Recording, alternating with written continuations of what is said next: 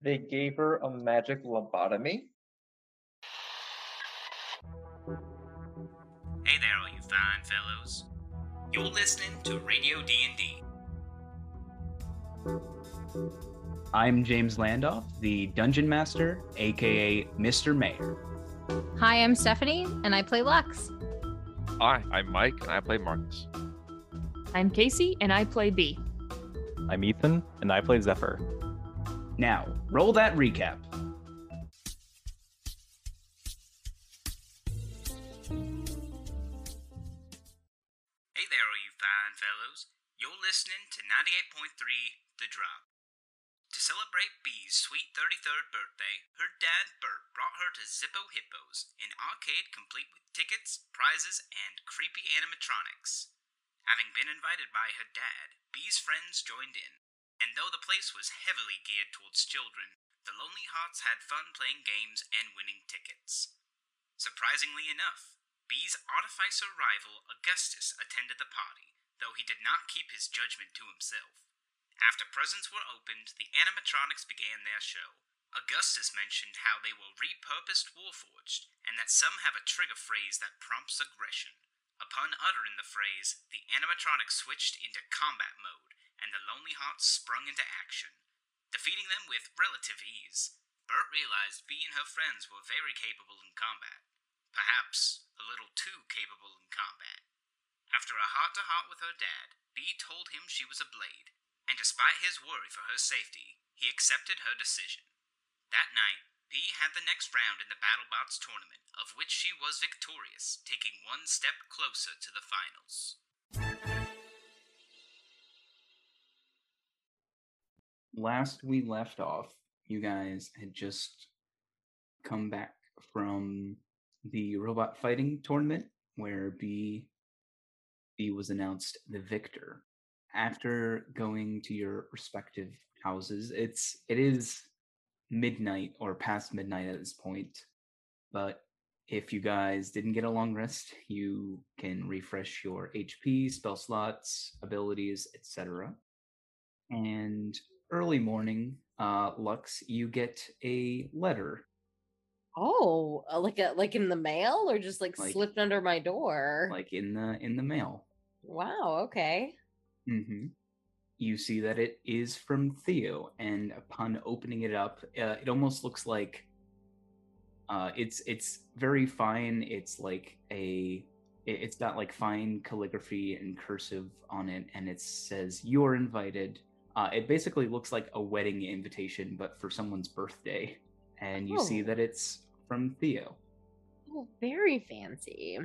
Mm. It's when is the birthday party?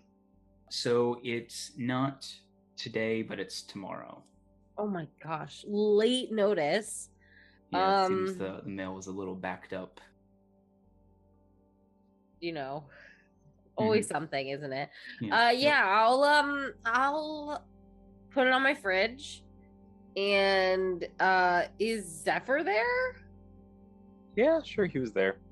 She would just go to wherever he's sitting and just, like, before she puts it on the fridge, like, wave the invite in front of him and be like, party tomorrow night. Another one? Yeah. I don't know if I can go twice in the same week. This one's going to be a little bit fancier than Bee's, I think. All right. As long as I don't have to find another Warforge. Please contain your excitement. Yeah, this is for an old friend of mine, Theo. He's it says 150th birthday, right? Oh yeah. But you would know that this is probably his 4th or 5th 150th birthday.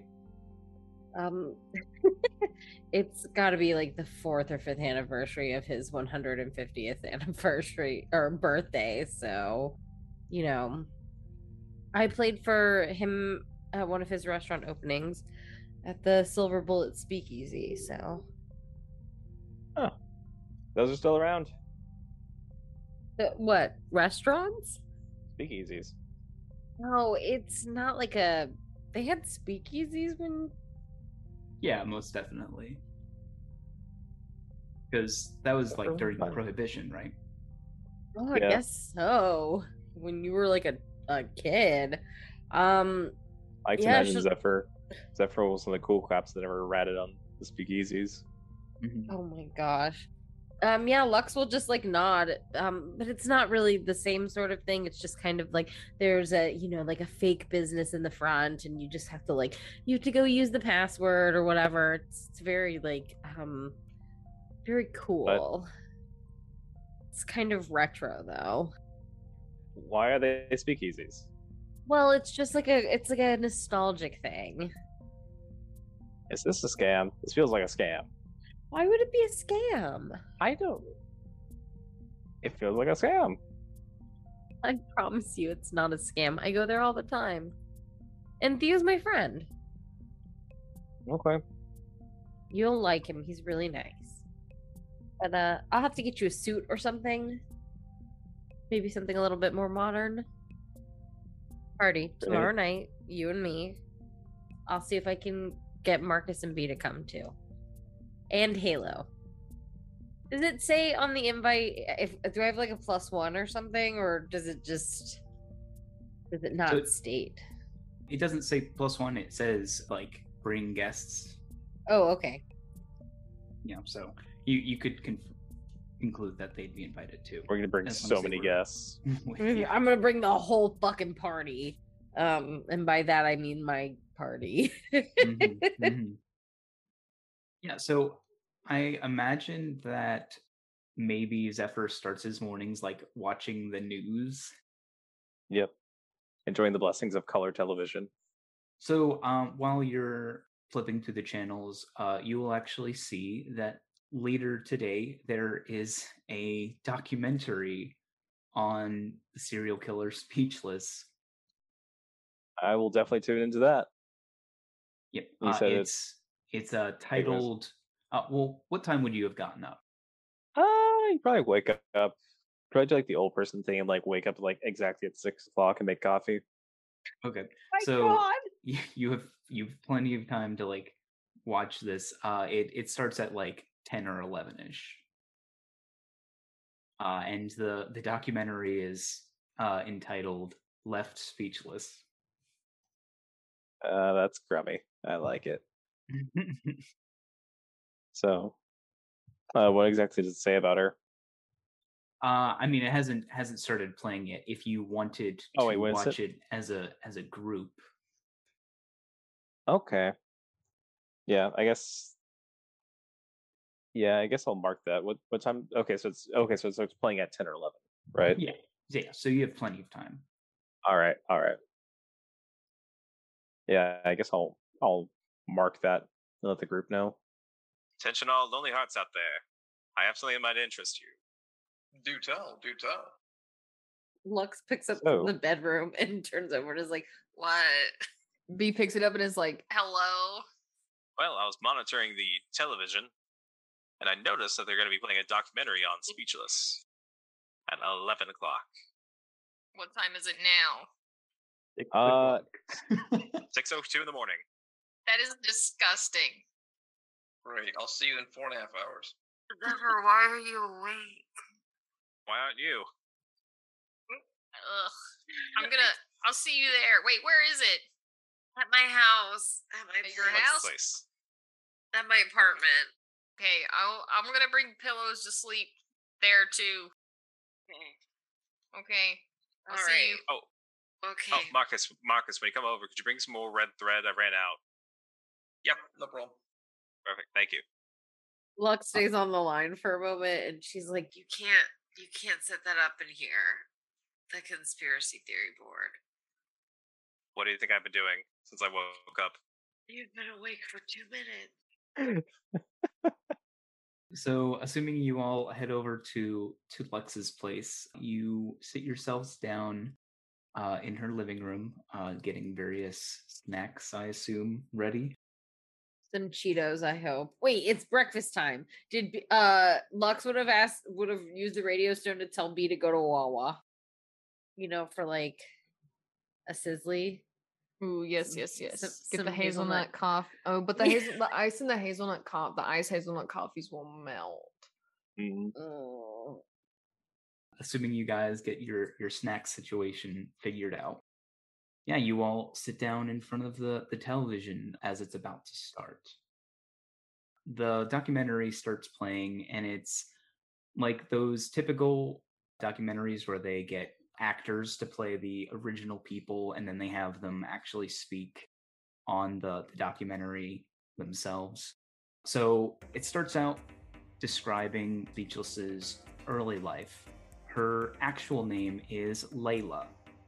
And yeah, you guys hear the speaker of the show. Layla spent the majority of her childhood in an orphanage, never knowing her parents. She developed arcane abilities early in her life and was admitted to Penelope's preparatory school for the magically gifted. Though she showed signs and great potential as a spellcaster, Penelope worried about her unusual method of casting spells, as Layla would often do so without speaking. Yeah, we get an image of the school. It's this very like Victorian style building with like these wrought iron fences that have like curves and twists. And we see inside the classroom as a class is in session. We see like all of the kid actors inside. And as Penelope is teaching, we see a box out of the corner get thrown at the whiteboard. We see on the screen, it says like student of Penelope's preparatory school, Justin. And yeah, he starts speaking. I remember one time when this box went flying across the room right as Penelope asked Layla a question. Of course, no one else was talking in the room, so we assumed it must have been Layla. The announcer continues. Most notably was the death of the class hamster Muffin. While the majority of the children were in recess, a student named Percy went inside to fetch a ball. However, he found Layla standing next to the hamster's cage. And then on the screen, we actually see the real Penelope, the headmaster of the school. It was truly awful having to explain to the children what had happened. A child doing something so cruel, I can't stand to think about it. The speaker continues. After the incident, it was decided Layla's ability to practice magic would be taken away for the safety of herself and those around her. However, the following day, Layla was nowhere to be found. Over several decades later, a series of seemingly random murders occurred, all committed by the killer that would become known as Speechless. On the screen, we will see a rather larger gentleman, and it says, William J. Burns, private investigator. It was a very odd scene left by Speechless. The victim would remain almost in pristine condition. Any attempts to revive them failed, as well as any attempts to made contact with the spirit. The speaker continues. For the protection of the victims' families, William was unable to provide what linked these victims. After her trial, Layla refused to speak, leaving her attorney without much help for her case. She was found guilty of murder. In addition to her sentence of a life in prison, Speechless had her ability to cast spells taken away. The documentary continues on for some time, but that is the overall gist of what happened. So the documentary said that she did have her abilities removed? It did, yes. Curious. Did they say how that was possible? Did not go into detail about that. Would a history check kind of tell us how that might be possible, as far as from a punishment point of view? It would be an Arcana check. Okay. Does anybody who has a good Arcana score want to try it? I have +6 for Arcana. And if anyone has guidance or anything like that? He has guidance. Yeah, gotta give myself guidance. It's all on you, yeah. All right, give yourself guidance and flash of genius, and let's figure this shit out. Well, it's 11:15, and wait, was the night before the robot fight? It sure was. Sweet. Well, it's 11:15 and I'm really tired and I really don't want to mess this up. So I'm going to tell myself to do a good job and drink this coffee. And then she drinks the coffee and gives herself guidance. Mm-hmm. I believe in you, B. Okay. 13. 17. Okay. 17 is enough. So you remember Marcus explaining the principle of the arcane disruptor, which affect the Magnus lobe. So a spellcaster who has their Magnus lobe, that portion of the brain removed, effectively can never cast spells again. Okay. So I'm assuming that had to have been removed. That is how someone has their spellcasting removed permanently, yes. Okay. B's gonna drink more coffee. And she's got like bags under her eyes. I'll be like, well, I would think that it's probably similar to Marcus's bullet thing that like messes with that lobe in your brain. So she probably had like to have like a operation or something to get that removed. They gave her a magic lobotomy? I guess so. I feel like that's the only thing I can think of. Unless there's like... How is that possible if she cast a spell? They obviously did it wrong. Or they just didn't do it. Or she got better. Or yeah, or it grew back, yeah. I guess. That's also true. Seeing as though... she's already killed a government official on government property. My thought is they kept her on as their own little assassin. That would make sense. I mean, but you can't really control her, can you? No, but at the same time, that does give them plausible deniability. I wonder if there's like, instead of an operation that to get the lobe taken out, there's like medicine, they like pills they forced her to take that like suppress it. Oh, or like maybe like a ankle monitor or something. Yeah, they could have done that instead of doing like a whole surgical operation thing. And then what Zephyr was saying, if they wanted to like use her, they could give her the chance to like not take the medicine or take the anklet thing off. Exactly. Yeah, I guess anything is possible, but we really go trying to figure out, I mean, we don't really know anyone that could assist with this. The person that we did know died.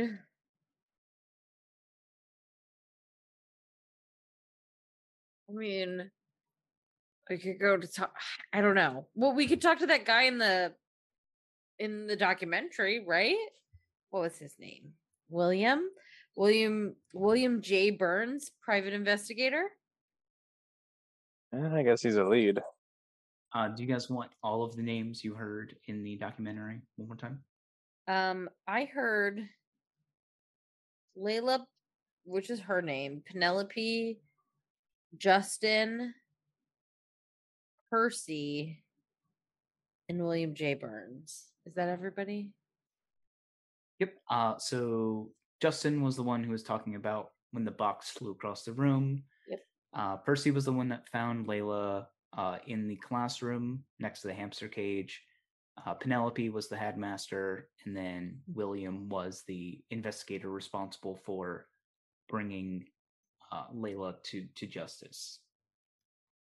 Well, I won't speak to this investigator. I mean, could be worth a shot. Probably should see if any of these people are still alive. When did this documentary come out? Is this new or is this like 10 years old?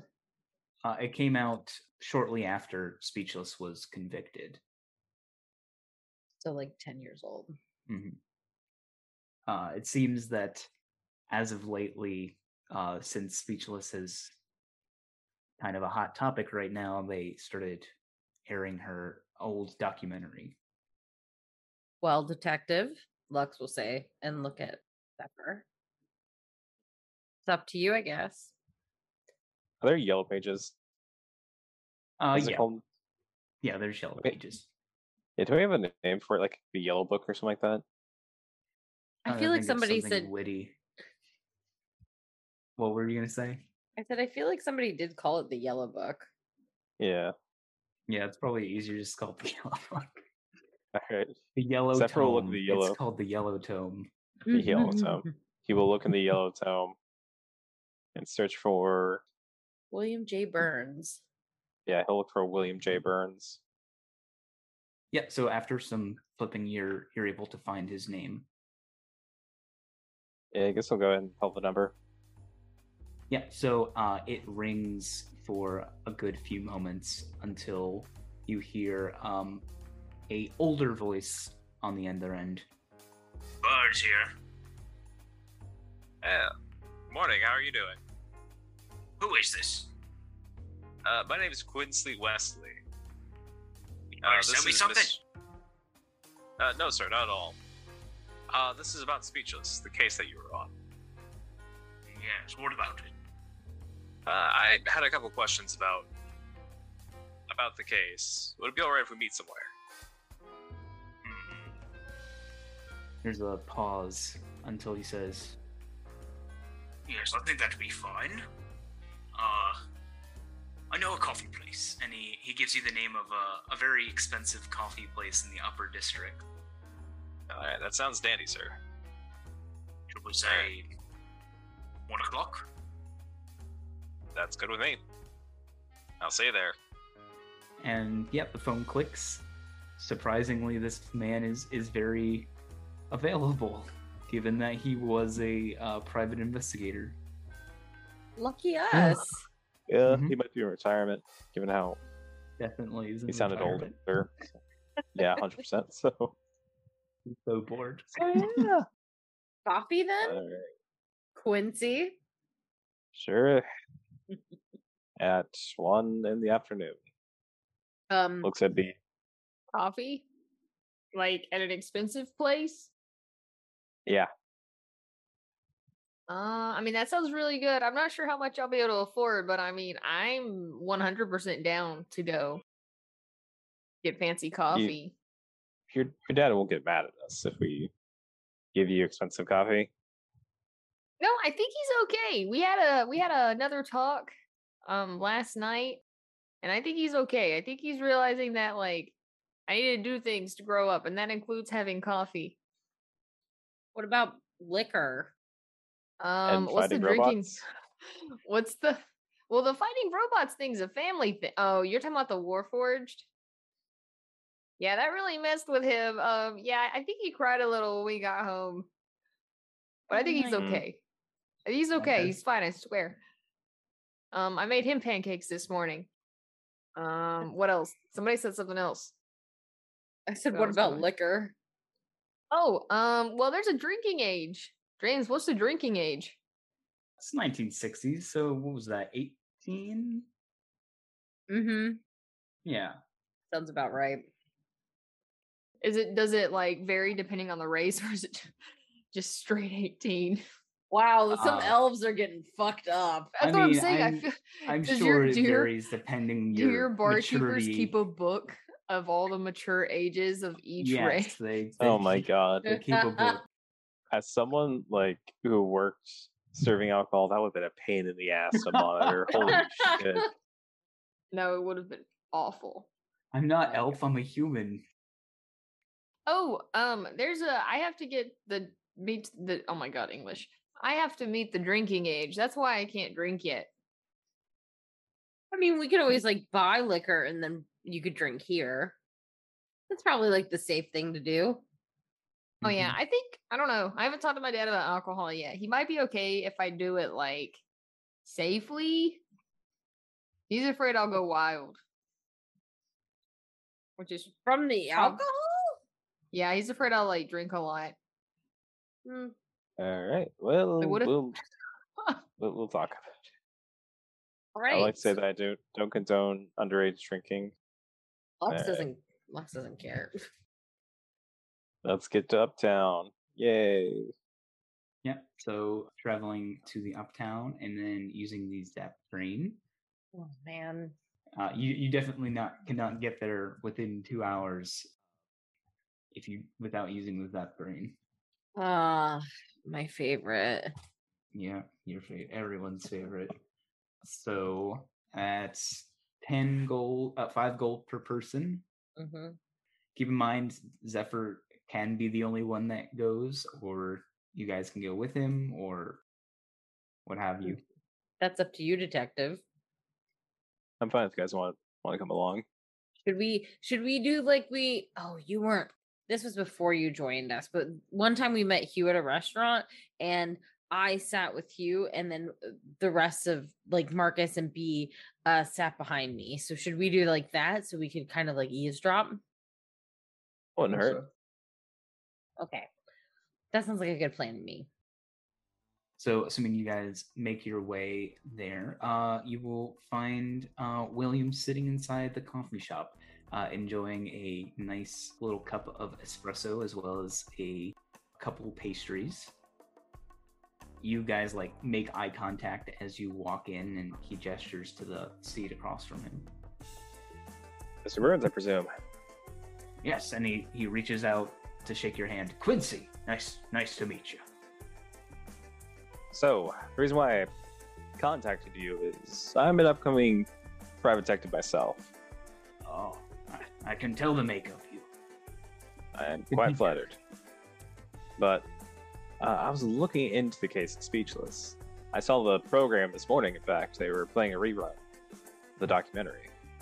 Yeah, and he nods. Yes, I think I saw that this morning, too. Yes. I was curious about a couple of things, if you wouldn't mind answering a few questions, of course. Mm-hmm, mm-hmm. First of all, was it ever found out how Speechless was able to cast spells without speaking? Well, I'm not a spellcaster myself, but there are those with innate magic powers that defy the normal rules of spellcasting, as I understand it. And this is a question from the DM. In the show, they did say that it was observed that she could do it, right? Yes. Okay. Specifically by her teachers. And moving forward, when she started doing killings, was she ever discovered in the act? Well, yes, I actually caught her in the act, fortunately. Let's see. And by that time, it was... How many had she killed? Probably around 30 or so. You remember the documentary saying that William declined to provide what linked them all due to confidentiality for the victims' families. And seeing as some time's passed, would you possibly be willing to share what the link was? So as you ask that, I'm curious, what is everyone else doing? You like scampered in after they had introduced themselves and got a table behind them? Yeah, as close as we could as possible. Like, I think that we like waited a good beat, you know, like we watched Zephyr go in, and then we just like 1, 2, 3, 4. Okay, let's go. And then came in very casually and got a table as close as possible. Mm-hmm. B wants to order a caramel macchiato. Mm-hmm. And she looks at the menu and she wants like a croissant sandwich. Is that on the menu? I'm reliving my Starbucks days. I'm so sorry. Okay. Is that on the menu? Sure. Sweet. And Marcus, I assume, is just taking probably just a coffee or something. Yeah, just standard coffee. Okay. Trying to get some strange looks for just having a strange, normal coffee. B orders the largest size. It's still small. Really? They only have like one size cup here. Rip. Did I pay extra for it? And then a smaller size for just plain espresso. I didn't pay extra for it, though, did I? Yeah, I mean, you don't know. This is stupid. But and anyway, you guys hear Zephyr ask him, you know, if he can provide the links between the victims. I assume that you all like sort of lean in to like listen. Yes, and I very discreetly like, if I'm back to back with him the way that Marcus was with me, like I bump my chair into his by accident and I give him a bardic inspiration. Oh, I'm so sorry, pardon me. That's a problem. So as you ask that question, I need you to make an insight check, please. Oh boy, my favorite. Yeet. That's why you. That's an 18. Do you want to use the bardic inspiration or no? Would it help, Mr. Dan? I don't know. It's up to you. Don't worry, I can give you another one. Literally gets them back on short rests. Okay, yeah, sure. So that's an additional 6. So 24. You ask him this, and you see like a look of regret come over his face, like nervousness. He starts nervously tapping the table. He's like, well, it's still confidential information, and you understand the families don't want any of that business getting out. Of course. It seems to you he got a little defensive. Understandable. You know, Mr. Burns, would you happen to know about an old detective who served Gnome Kingdom about 1860s or 1850s? He was pretty popular back then. Wrote several memoirs. His name was Zephyr Wesley. Can't say I've ever heard of him, no. Take 2 psychic damage. Well, that's the end of my question. No, I'm kidding. Is there a look on Zephyr's face when he says that? Very much disappointment. Mm-hmm. Well, so I think with a 24 insight, you definitely know he's lying, though. Yeah. Mr. Burns, is there something keeping you from telling me? What I told you already, these families, you know, confidentiality, it's their business and should remain with them. The families. And nothing, say, official? Well, of course it's official. I had to document my findings. He's still lying. That's the thing. I don't think you did. You see this him start to get even like more sweaty and defensive. Now look, I'm not here to barge in during your retirement and cause you any stress. In fact, I'm quite jealous, I'm a long way for this, Mr. Burns. Now you don't have to say yes or no. Just a wink, maybe a long sip of your coffee. Just to indicate that there might be something else here. I don't know what you're talking about. Mr. Burns, we're both investigators here. I told you my word, and that's the end of it. Mr. Burns, we're both investigators here. We make terrible liars. And what if I were to tell you that Speechless is currently on the loose? You think I don't know that? Oh, I'm sure you do. He nods. Help me catch her. Help yourself. His anger turns, like his annoyedness turns to like fluster and anxiety as, well, being honest, I was more of just coincidence that I found her. You were led to actually know what linked all of the murders together. And you can hear him like trying to keep this very quiet. So you were led to her. He nods. I was given a tip from an anonymous source, someone who must have known what she was doing.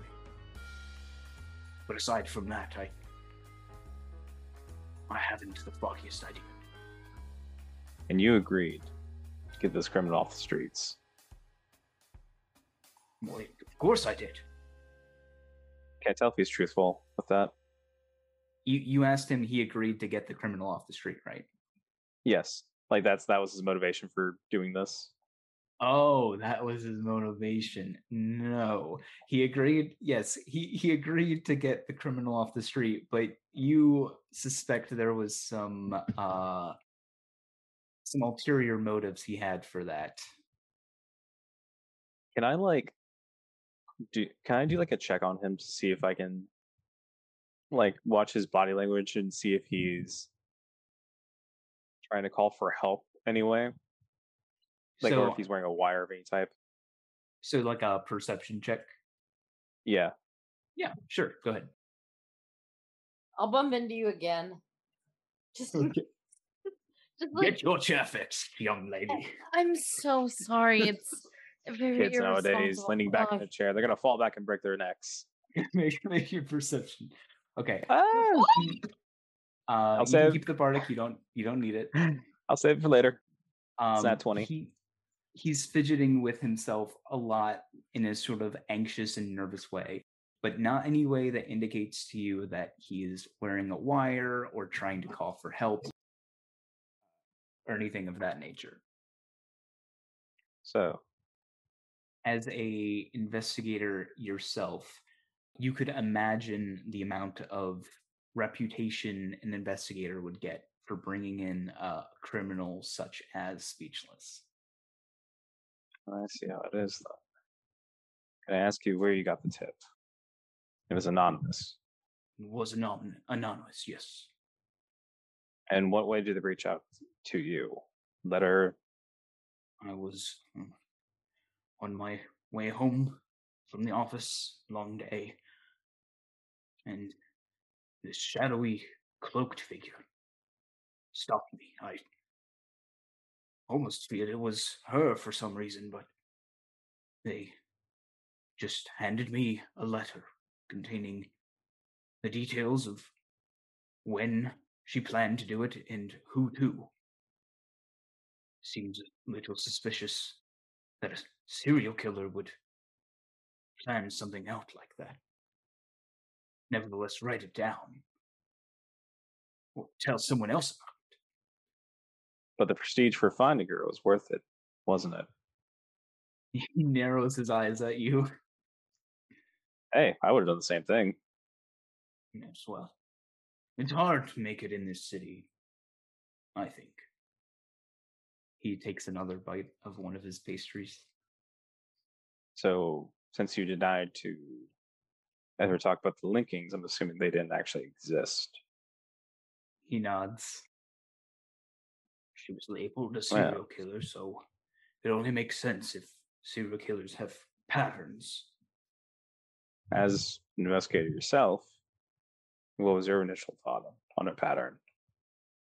It seemed entirely random. I believe one was the husband of a banker, one was a member of the Gardillo family, and just countless others, but there was little to no association between any of them.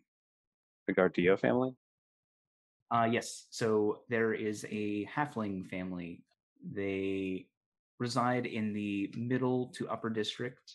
And yeah, they're basically like what you would think of with the families from The Godfather. Mm-hmm. The party actually met Roy Gardillo, who lost his crystal hermit crab in the sewers. Oh my God, that was our first session.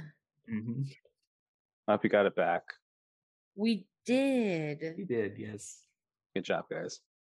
Mm-hmm. So, but anyone from, say, the Army, intelligence, government officials, anyone of importance?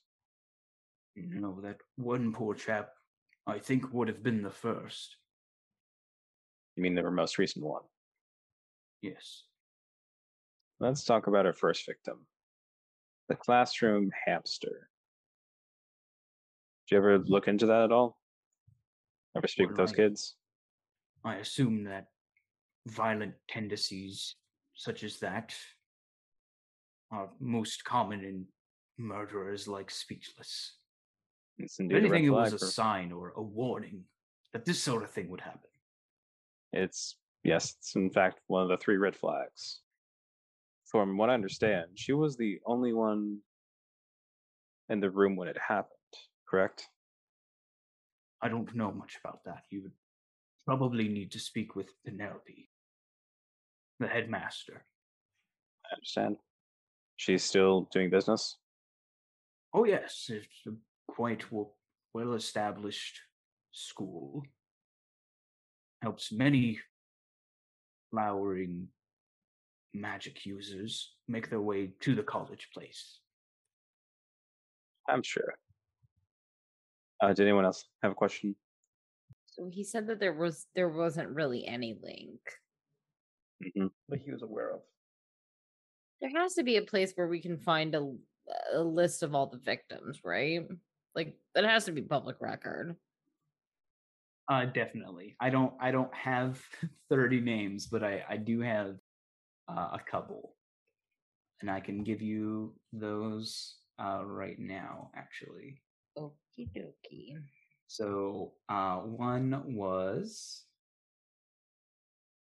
Hei Chan, husband to Su Chan, Don Gardillo, a member of the Gardillo family. Su Chan's husband was killed by Speechless? Yup. Anybody else getting Boondock Saints vibes off of this? I've never seen that movie. I haven't either. Boondock Saints and In Bruges. That's it. Okay. Bruges is good. Wait, what happens in those movies? Did I rip something off without knowing? This is purely suspicion on my part, and we all know how often I'm wrong. Sometimes. What was the third name? Hold on. Did you just make a movie reference that James didn't get? Yeah. Uh-oh. That's not how this works. Not how any of this works. It actually turns out that Hei Chan was the most recent murder of Speechless before she was convicted. What did he do for a living? He was a banker as well. It seemed to be he was in the banking, like, family business. Oh boy. So two bankers. He was married to a banker. All right, so we have Hei Chan, we've got Don Gardino. There was your friend Charles. Yes. Well, I'm not sure you could pattern anyways, but reminder, your friend Charles is dead. Yeah. Sad. Oh man. Yes, very sad. Anyways. Well, I can already feel one connection. They're somehow all connected to us. That feels like a problem. I don't know. I think. Well, he was murdered way before you guys had anything to do with Su Chan. Yeah, I know, but it's. And you guys have never met Don Gardillo. No, but we met his. Roy Gardillo, yes.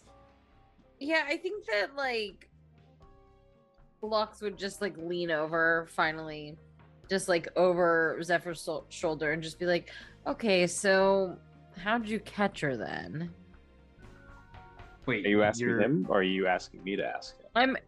I guess I should probably ask you to ask him. I'll, like, whisper that to you?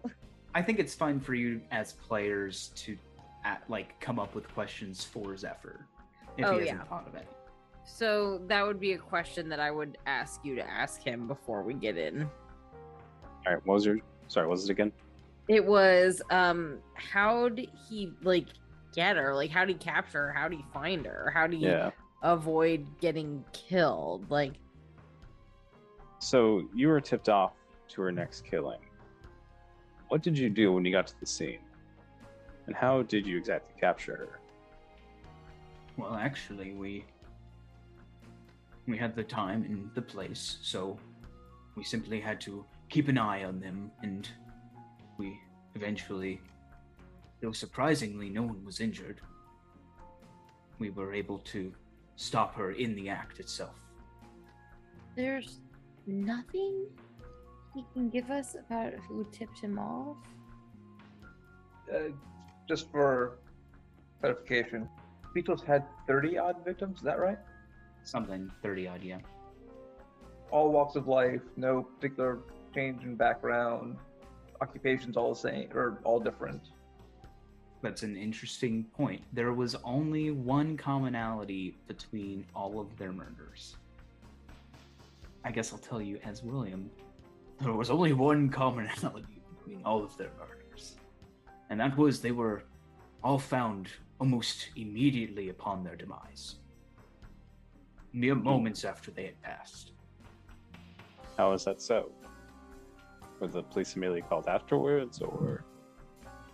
No, they were discovered within moments, whether they were discovered by loved ones or friends. But that doesn't really seem like a link. At least not to physical or... Were the killings ever done in broad daylight? Probably, yes. I mean, it was daylight when Charles was killed. Exactly. Yeah, that's what makes me think that. They were definitely, some were just done in, they were all done in either they were discovered quickly or they were in public spaces. That was going to be my question, was it done in a big public space? Mm-hmm. What happened to his informant? That would be a question that I would have, which would be the informant's still alive? Did something happen to the informant after giving the information up? What? So the shady figure who gave you the letter, I'm assuming that they just vanished? Never saw them again, no. Just fade into the night? You know, it seems that way. In all your years of investigating, what type of murder kills in broad daylight? Just cause. So he sits back in his chair and crosses his arms, and he's like, well, perhaps some sick person who likes to see the terror and fear in people's eyes. Maybe that's what she was going for. Maybe that was her kick. Perhaps. You can do that alone in the dark as well. The kind of fear she caused was astounding. I'm sure. These killings were well thought out. In fact, I think she's smarter than a lot of people assume of her. Any more questions? I don't have anything else. Also, sorry for not having more names. I wanted to leave it somewhat ambiguous. That way I can use it in other campaigns if this comes up. Mm. Oh no, you're fine. You're totally fine. Yeah, for right now we'll just say I guess names aren't important. I did feel it appropriate to at least tell you that Sue's husband was one of the victims. Yeah, that does seem pretty significant. So was Sue's the one to find the body then? Yes, she was. Okay. And Su is the one that is commissioning the changeling so she can replace her husband with the changeling. Correct. How does the memory thing work with changelings again? Because clearly if it's a changeling, they won't have all their memories, right? You kind of just fill in the gaps. That's my understanding. They might be treated like an amnesia victim where they're like, oh no, remember this happened? And they're like, oh yeah, no, that makes sense. Okay, so odd question. Mm-hmm. Since the only commonality between all the victims are that they were all found immediately after they passed, that's basically random to the point of trying to be random. This feels like either someone's paying her to be a hit person, which is fully possible. People do it all the time as blades. Just not typically that ostentatiously. Yeah. I mean, we don't do that, right? Right? We don't not do that. It's usually not planned. Let's put it that way. We're not murdering. We're not assassins. You guys left those freighter guys alive. That was nice of you. We did. Not all of us wanted to. Is there a specific hunting ground, or is the entire hunting ground the entire 10th Kingdom? I did not seem confined to one district. So it didn't seem confined to one district. It didn't seem confined to any race, class, gender, anything. Just very random. Correct. So it's either she's trying to be as random as possible to the point of being given a pattern, or she's taking contracts. How much you want to bet she's taking contracts? Probably she's definitely taking contracts. She's taking contracts, and she got killed. Yeah. I mean, she got caught. Well, that's it for Mr. Burns. Yeah, so he like nods to you, and he's like, woof, there aren't any more questions. And he seems very perturbed by the whole encounter, and you feel like this is probably the first time he admitted that he wasn't solely responsible for Speechless's capture. I have one more question. And he may never know the answer to this. Who's the warden at the prison where she's being held? Actually, I do know who that is. Let me get the name of who that was. It's a very cool name. He's the warden of Alcatraz. Probably not. Very cool. Probably not as cool as you want him to be. Okay, I have his name. His name is Captain McClave. It's a pretty cool name. Pretty cool. That's pretty cool. All right. I'm glad you guys approve. Good. Yes. It was my plan all along, says James. Is his first name John? John McClave? I actually don't have a first name for him. It's just Captain McClave. I think it might be John now. Who's John McClave? John McClane.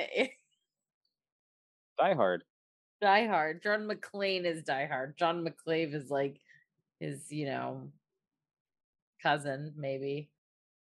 I think that's all I have. Burns. Okay, well, I'm going to enjoy the rest of my afternoon, and you enjoy yours. And he reaches out a hand. It's sticky from the pastries. My gosh. He'll he'll shake his hand, but more so pinching it than gripping it, cupping around his palm so you don't have to touch it. Yeah. Enjoy your retirement. And do you guys just leave immediately after Zephyr? I think we wait until Mr. Burns leaves. He's gonna stay for a while and enjoy his food and espresso. Marcus would get up when he's done his coffee and then nonchalantly walk out. I think B is gonna go up and order a scone or a coffee cake. Yeah, they definitely have coffee cake. Ooh, yeah, she's gonna order some coffee cake for her dad. Yeah, Lux will leave after with everyone. So it's probably close to 2 at this point. Where would you guys like to go next? I'm gonna go visit this Penelope. Does Penelope still have her school, or is that? Yeah, he said so. Yeah. All right. Is there a public telephone? Most definitely. All right. I'm guessing they have a yellow tomes inside the phone booth. Probably, but I don't think I guess the school would have a listing, but it wouldn't be Penelope who answers it. I guess a secretary then? Mm-hmm. All right. And ask if I can speak with Penelope. Okay. So what is the business you're telling them you need to conduct with Penelope? Do we want to say that we're going there to get B into the academy? Yes. Oh, no. Yes. If I have to lie, somebody please give me Bardic or something. Somebody will. Yes. Yeah. Lux is 100% about this idea. She's like, say that it's our kid. Like I said, yeah, it's B is definitely Zephyr and Lux's kid. Yeah, she's adopted. Yep. You know, I recently took on me and my wife. We recently took a teenager. We adopted her, and she started showing some like magical ability. And I would absolutely love to find a way that we could like help her express that. Okay. Yes. After class, Penelope would more than definitely like to speak with. You said her name was B? Yes. Okay. That's yes. B-E-A. Yes. Just bring her by and we'll speak with her and get to know her better. All right. Thanks so much. Then yeah, he'll hang up. You guys make your way there now. Would we know when classes end? Probably around 3-ish. Yeah. It's nicer clothes. Oh, yeah, look like more fit for the role instead of her like hand-me-down stuff. Mm-hmm. Lux just changes her outfit into like a very like swanky suit or something, like a very modern, very, very hip, very in. What's a decent job nowadays? Should we just say that we're like accountants or something? Accountants is a good job, yeah. Nobody asks anything about accountants. Amazing. Accountants, we're assuming. Mm-hmm. Yeah. All right. So yeah, we head over to school and pretend to be happy parents. Where is Marcus and Halo going? Halo's been with us this whole time. It's been with you the whole time. Yeah, Halo's here. Halo says, where do you want us to go? And Zephyr, you jump a little, hearing his voice. We need to get you a bell. Okay. No. If I ever shoot this IRL, Halo will just suddenly appear. Like, he won't even be in the background or anything. He'll just appear when he starts talking. Yeah. Hop in and out. Exactly. Oh my god. All right. So where's Marcus and Halo going? To split up time, you guys could talk to other people while they go talk to Penelope. Justin? There's that former, there's Justin. And there were two former students. Yeah, I think we want to talk to Percy. Because Percy's the one who walked in on her killing the hamster, right? Mr. Muffin? Mm-hmm. Yeah. Halo, what do you say we go talk to Percy, see if we can't figure out what she was like as a kid? Yeah, okay. We'll see you guys later, I guess. Yeah. Yeah. Want to go with Penelope first?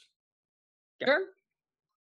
So you guys arrive at the school. You see the same Elizabethan style architecture with the wrought iron fence, and yeah, this tall school building. You see what looks to be like dorm rooms attached to it, and yeah, you walk the cobblestone path up to the door. Inside, you will see, students milling about, all in like school uniforms, as well as like strict-looking teachers as they like walk in single file from classroom to classroom. And yes, you will find Penelope, a severe, strict-looking woman. She seems to be elven, with very pointed features. And she kind of like looks down the bridge of her nose at you through her like half crescent glasses. Miss Penelope, I presume. Yes. And this is B. And she like looks down at you, B. Go on, B. Don't be shy. Hi. And B will reach her hand out to shake it. She scoffs at you. Ladies do not shake hands. Oh, I'm sorry. Zephyr will like pat her on the back, curtsy. B is wearing a dress now. B curtsies. I'm sorry. Has B ever worn a dress? I imagine it's like a cat wearing shoes. Oh my gosh. V like feels super uncomfortable and like keeps pulling at the bottom of it to make it longer, even though that's not what's gonna happen. Yeah, so Penelope looks down at you and she says, yes, we'll have to work on that. Well, I understand that you are magically gifted, yes? Yes. Well, what do you do? Well, B, I think she wants you to do something, like some of that magic that you do, you know? Go ahead, dear. Well, I don't want to break anything. You have anything that doesn't break anything? I'm sorry, Miss Penelope. She's a little shy, you know, given the whole, you know, deal with the new MLB officers. She's been very nervous. Under pressure, it could be very overwhelming. I understand. When did these magical abilities start coming about? What age? I recently adopted her, which is why she's so timid. Yeah, and has that rough charm around her. Mm-hmm. You know, we wanted to get a child who was hopeless. Ooh. Sorry.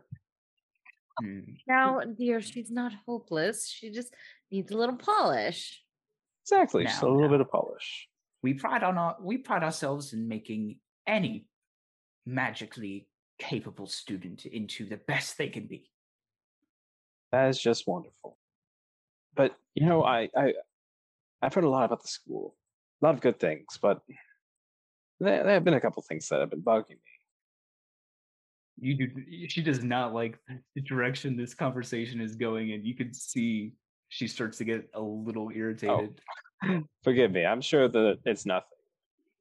I mean, after all, this is a lovely school. Yeah, we're just being very selective, aren't we, dear? Yes, it's our first child, you see. Yes. Mm-hmm. How are the children here? How are they normally kept? They are taught manners. They are well behaved and able. They are taught the ability to control and maintain their magic in a non-destructive way. Very nice, very nice. All within accordance of the college, so that they are ready when they arrive there. Perfect. That sounds absolutely wonderful. Could you tell me, how often are the children alone, though? She's, you know, she grew up around others. She gets a little nervous whenever she's alone. Are they alone often? Rarely ever. It's only after dark when they're in their dorms are they alone. Mm-hmm. And how do the children seem to be happy here? Do they enjoy it? Happy? They're not coming here to be happy. They're coming here to learn how to control their powers. Well, of course, of course. We do facilitate a nurturing environment, yes, but... I mean, we definitely want young B here to be very happy, though. It's a very important part of our parenting style. She just glares at you. I know, we're a bit new-fashioned. Yeah. Yes. Very, very new-fashioned. Well, if your child enjoys following rules and learning to control her power, then yes, she will be very happy here. Oh, yes. Absolutely. In fact, that was the first thing she told me. It was, Father, I am so happy to learn to do things in a safe manner that will never hurt anybody ever. Isn't that right, Bee? Yes, I love rules. There you go, Bee. I'm so happy to be here. Oh, boy. So what's the, say, success rate? Success rate? Yes. How many children end up going to magical college? Nearly all of them. Nearly all of them. So they're all very proficient spellcasters by the time they're done with this. Not in the slightest. They are controlled and disciplined spellcasters by the time they leave. How do you control and discipline them, then? You're asking me the very teachings of this school. Would you like to sit in on some of our lessons? Yes. That'd be wonderful. I guess it would make sense if you wanted to further understand what goes on here. I mean, as you can see, neither my husband and I are magically inclined. Yes, I believe there's one of the final classes in session right now. And she will begin to guide you down the hall, her heels clicking on the wooden floors of the school. How's the school feel? Like, what's the environment like? Dreary. Oh, no. I'm guessing all the kids just look tired. High school. Got it. Oh, my gosh. So there doesn't seem to be any, like, childhood happiness here. This is where happiness goes to die. Yes. Yeah, I'd love to sit in on one of these classes. Yeah, so she guides you to a classroom and knocks to let the teacher know, and you guys are sat down on the sort of edge of the seat. Some students, gawk at you slightly, but their attention is quickly drawn back to the teacher, who is basically going over spell semantics, verbal like spell components, whether they be semantic, verbal, or material. And she's showing them, all of the hand gestures and going over a few simple arcane words. And then she'll have the students do them on their own as she walks around. One of them is doing it wrong. So she slaps their hand and raises their hand a little higher. And then she corrects another's pronunciation of a word. And yeah, it seems very rigorous in this school. Leviosa. Not Leviosa.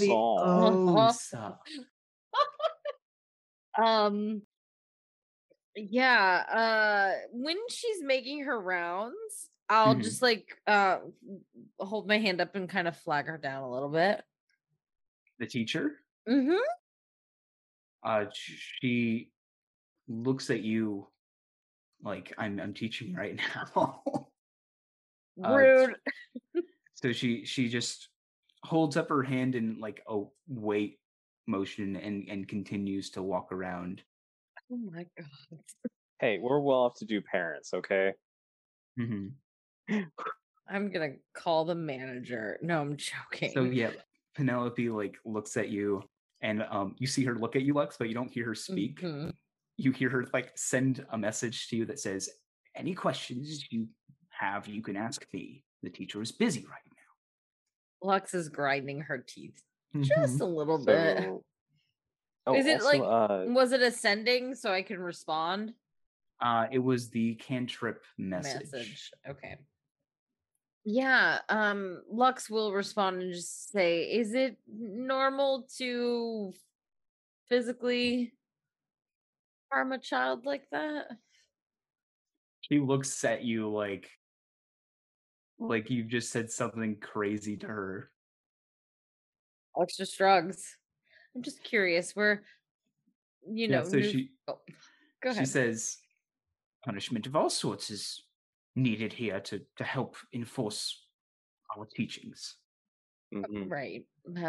But, my husband and I are kind of a little newfangled. We're not really into that sort of style. I'm sure we talk about it. But Lux just looks over at Zephyr and is like, we're gonna talk about it. Wink.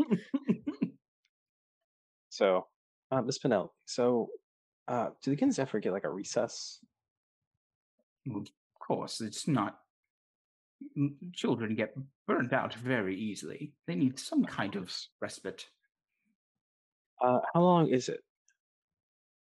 Approximately 30 minutes twice a day. And that's Mr. DM. That is when the supposed killing of Mr. Hamster was, right?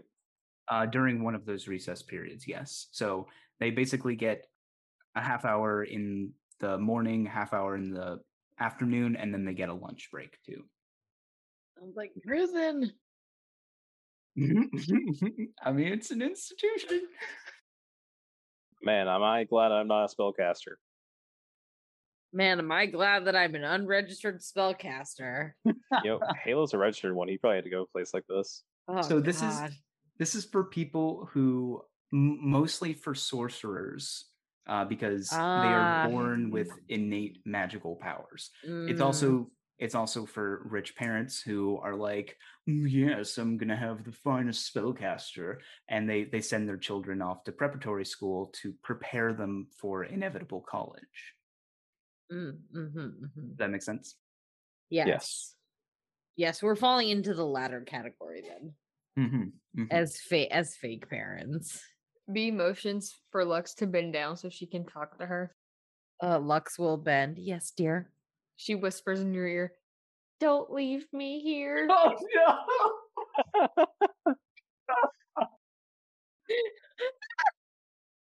Lux just like covers her mouth to not laugh. It has to hold it back for a second and is like, "Don't worry, Beatrice. We won't leave you here yet." And then straightens back up. B starts crying. Out loud. V like starts crying, but it's like she's like trying not to cry. Like a quiet cry. Yeah. Oh no. And she's like, "You'll talk about it later." Oh, that's so sad. Sweetheart, we'll talk about it. Don't worry, we have so many other schools to go to. We have so many other places to look, and I know that you were just very interested in this one because you saw it on the TV. I feel like that's a call out. Oh, that's a call out. All right. Yeah. Well, so Penelope will, after you guys have gotten a demonstration of their teachings, we'll guide you out of the room. I was about to suggest we head back to her office or something too.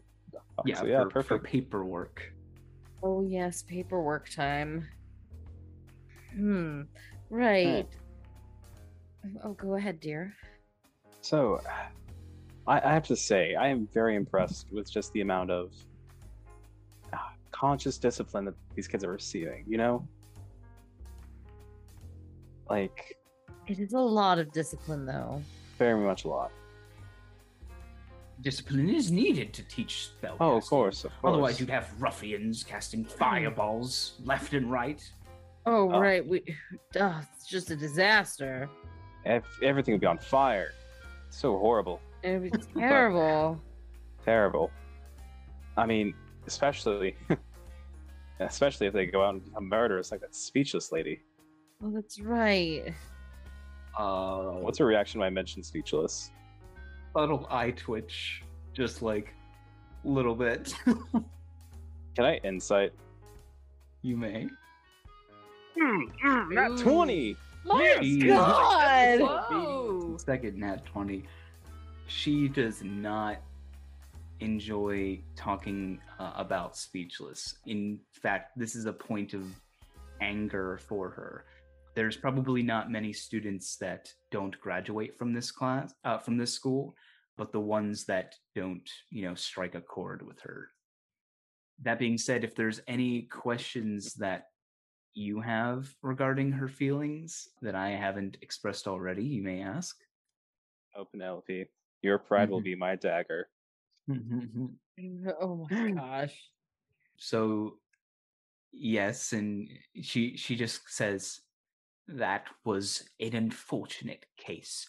You understand we can't make every spellcaster the best they can be. Some are born bad." Oh. So Speechless went here. She did, yes. Briefly. Well, that's very unfortunate. I wonder what would have made her this way. Certainly it couldn't have been like the wrist slapping or the intense discipline.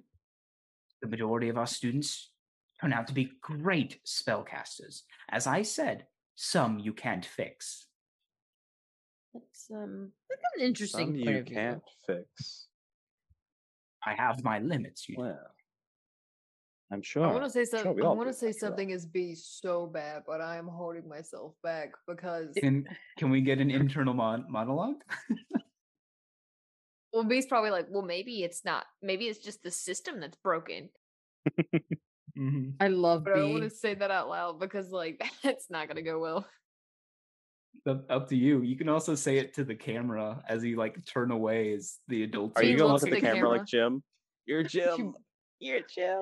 She looks at the camera. She looks at it and she's like, well, maybe it's just the system that's broken. And then she looks back. Oh my gosh. I love B. I bet they serve meatloaf every day here for lunch. Every day. Right. So continue. Okay. So what exactly would you say was the breaking point with Speechless? It was probably the murder of our classroom hamster, Mr. Muffins. Mr. Muffins, goodness. Mm-hmm. So that must have been when she was alone, like, say, during recess? I don't know. She wasn't on my watch at the time. I see. Students are expected to be where they're supposed to be at all times. Yes, we can supervise the majority of them, but if one sneaks off, it's very hard to find them, you know. Mm-hmm. Well, I mean, you're advanced spellcasters. You should be able to locate a child. Or is this a case of those who cannot do teach? Yeah, so you say that, and she says, I'll have you know, I know a good bit about spellcasting. I wouldn't be the headmaster of this school if I didn't. Yes, and you made the finest assassin. Hmm. Interesting. Oh, I find this... No, you see her face turn red when you... basically accuse her of making the assassin, and she says, I'll have no talk of this. Oh, but I will. No, you won't. You and your daughter will leave the premises. I'll have no more of this.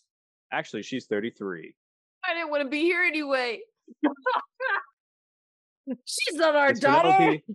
Miss Penelope, this is an interrogation. And you suck. And I find the evidence to be damning. She looks flabbergasted right now. An interrogation? Indeed. As soon as Speechless disappeared from this academy, she immediately started going on a killing spree. That's not true. Using advanced spells. Spells we don't teach. Spells like power word kill. How do you know about that then? How do you know she is power kill? All spell catchers are supposed to know those that are illegal to cast. And where did she get them? Yes, it's as good as mine. As I said, she was a strange one. Always bad. She didn't start murdering until decades after she left the school. Hell knows what she's done between that time. How do you know it's her that killed Mr. Muffins? One of our students, Percy, found her in the room. How do you know it wasn't him? Percy was one of our best students. Always followed the rules. That you know of. I bet Percy was a little bitch. That's definitely a little bitch's name, if you ask me. Beatrice! Yeah. I have a high five Beatrice. I was just about to say that. Yes, she high fives you back. Yeah, so she, like, points her nose up and she says, I would like you all to leave right now. All right, let's go. I think we've got enough information out of you already. Indeed. Maybe you should stop slapping your children on the wrists. Otherwise, they might slap back. I have half a mind to slap your wrist. Frankly, my dear, I don't give a damn. Oh my gosh. Exit the scene, motherfucker. We leave escorted by security. Mm-hmm, mm-hmm. That went about as good as I expected. That went interestingly. So you guys leave the school in a huff. And as you guys walk through the door, it transitions to Marcus knocking on the door of probably Percy's house. With Halo behind, unless you had some other idea. I was going to have Halo actually be the one who rings the doorbell and be the first face he sees. I'll probably be behind him playing security dude as like a good cop, bad cop kind of thing. Yeah, so Halo knocks on the door. This is in the Upper District as well. And yeah, it's very nice looking. It's basically a, geez, what are those? It's like a townhome, basically. Very, very nice looking. And yeah, Halo knocks on the door. And shortly after, a older looking human answers the door. Yes? Yes, good afternoon, sir. We are looking for a Percy. Does he reside here? He nods. Yes, I'm Percy. What can I do? We have some questions for you about when you were a child in prep school. Yeah, you see him like squint his eyes. He says, "And who are you two?" And Halo like raises his hand. I'm Halo. My name is Marcus. What business do you have questioning me about this sort of thing? I already told you I'm not doing that dreaded... I'm not doing that dreaded documentary. Oh. Nice. My good friend. We are not here for a documentary. You do remember he was not one of the speakers in the documentary. My dear sir, we're actually not here for the documentary. Good to know your stance on it, by the way. Good piece of work, but honestly, it left a little bit more to the imagination than I would have preferred. Maybe come in. He'll sigh and he says, "Very well." And he'll step aside, letting you inside. And he gestures to his dining room. You can smell like a fresh pot of coffee being brewed. Marcus will look at the walls on his way in, trying to get a sense of what kind of art he might have on the wall, like what kind of style, trying to get size up his character as if he can figure out what makes him happy. So it's very like minimalistic art with like bright contrasting colors. Okay. And as he guides you into the kitchen, he will offer you all coffee. It's probably like the third cup you've had today. Based on the smell of this coffee, would it be better than the cup of coffee I've had before? Oh, yeah. Cool. Well, the one at the coffee shop was definitely upscale because it was in the Upper District, but this is like... This is like private stock. Yeah. Thank you for your generosity. I would love a cup. Yeah, so as he's like pouring it, he sits at the table. He's like, so, no, this is on record, is it? I told them I don't want to be recorded for these sorts of things. No. This is purely between the three of us. Just want a couple of questions, and we'll be on our way. All right. Well, get on with your questions then. First of all,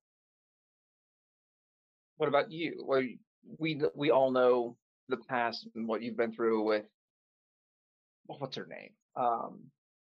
The assassin now.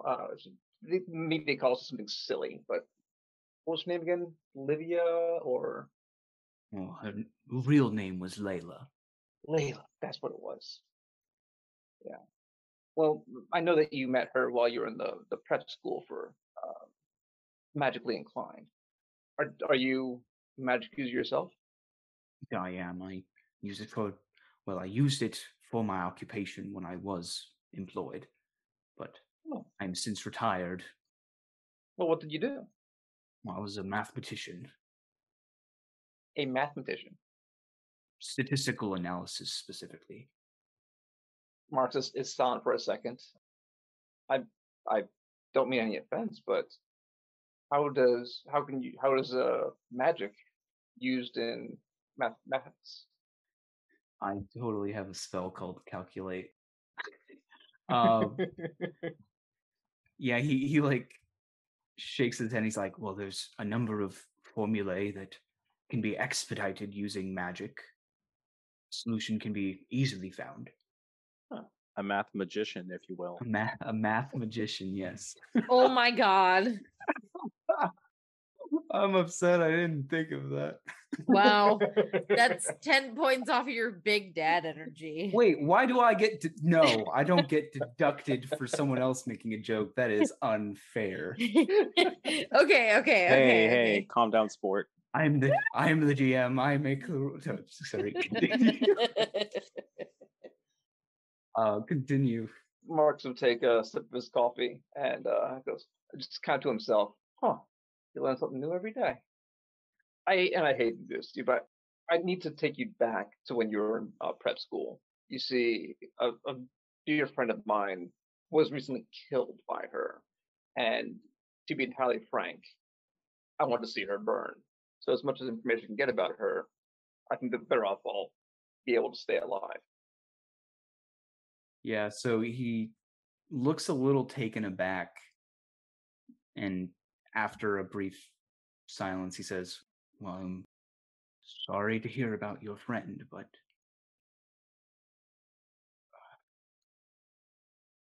what is it you want to know specifically?" Her early childhood, her family. I know she was an orphan, but the people she stayed with. Did she have friends? That kind of thing. You were her schoolmates. Did you see her? You know, between classes, was she with anyone? Well, she didn't have many friends, no. Was noticeably quiet, didn't speak much to the other kids. But she could speak. Yes, of course she could speak. But very rarely. I attempted talking to her a couple of times, but didn't go much better than most. She actually got her nickname, Speechless, from that school. Who gave it to her? And the kids teased her, calling her Speechless. And haunt her with it. I suspect her using it as her name now is perhaps a way of... Well, there was one time I did see her speak. But it wasn't out loud, so to say. It was when I found her with the hamster. She was muttering something, looking inside of it. And as I watched, the hamster just disappeared. When you say disappeared, what do you mean? There was a hamster there one moment, and then it's hard to explain. It just simply, almost as if it popped, was gone. Please forgive me, but I was under the impression that she killed the hamster. Well, you try being a kid and seeing a hamster disappear, not thinking it's dead. Interesting. Did the hamster ever come back? I never saw that hamster again, no. It was assumed that it simply died. And that Layla simply just destroyed it. That's a lot of power for a little kid. How'd the teachers react? They were furious. I heard talk of them removing her power, her ability to make the spell cast entirely. And the next day, she was nowhere to be found. Did she know what the teachers had planned for her? I do know that end exams were coming up, and Layla was not doing well at all. In fact, she risked getting flunked out of the school entirely. It was due to her unwillingness to speak. The teachers would say, "Repeat after me, the spell incantation is this," and rather than speak, Layla would simply do. This infuriated the teachers, her not listening to what their instructions were, which I suspect is why she was going to get flunked out. As preparatory schools are, especially in the older days, there was typically some kind of punishment that teachers would dole out upon students who were troublesome. Oh, yes. Do you know what may have been done to her? Nothing is severe that most students didn't get, but she certainly got a lot of it. Let's see. Did she ever have any visitors? None that I saw, no. No one ever. So there was, as far as you knew, she was alone in the world. Mm. It's rather sad when you think about it, yes. I'm going to ask you a very hard question. I apologize in advance for this. Did any of your schoolmates die mysteriously after she started her killing spree? You'd think they would be her targets, those who ridiculed her, even Penelope, but no, none of them. So whatever she's doing is not at revenge. Okay. Well, Layla, do you have anything you'd like to ask? No, this coffee's really good, though. Thank you. Yes. I forgot you were here. He has an effect on people, I'm afraid. He's incredibly sneaky. It does not look like it one bit. Well, it was a pleasure meeting you, Marcus and Halo. And be careful. It sounds like you're very involved in this. Well, based on what you've told me, doesn't matter how involved I am, she probably won't target me unless there's a specific reason for it. Suppose. Question, if I may. When she was sent to prison, did you happen to keep up with the story at the time? I didn't want to. I didn't make particular note of it, no. I was surprised, of course. No, never visited her, no. You don't, those who are held at Alcatraz don't get any visitors, actually. Speaking of Alcatraz, I understand it's overseen by a man named McClave, is that correct?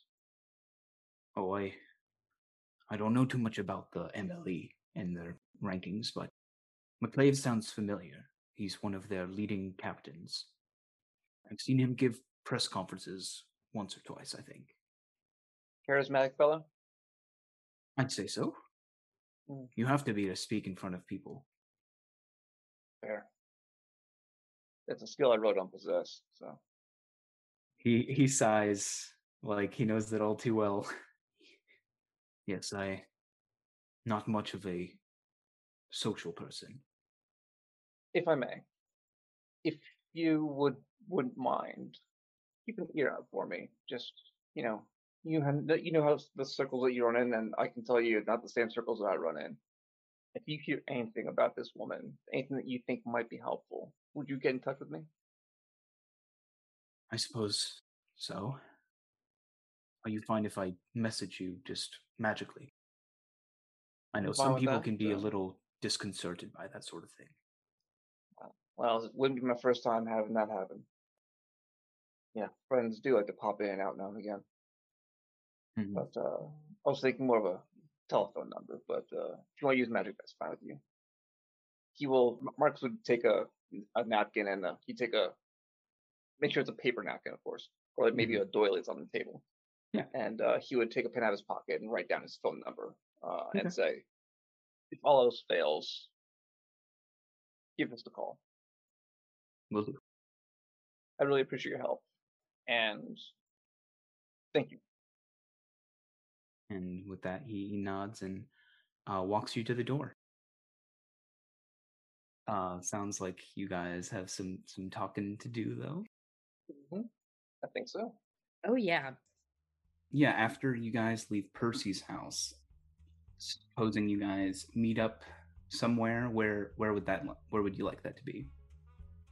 Well, I would assume that we would probably want to continue to meet in the upper district, just in case we have to. We don't want to have to spend the extra $5. I mean, 5 gold.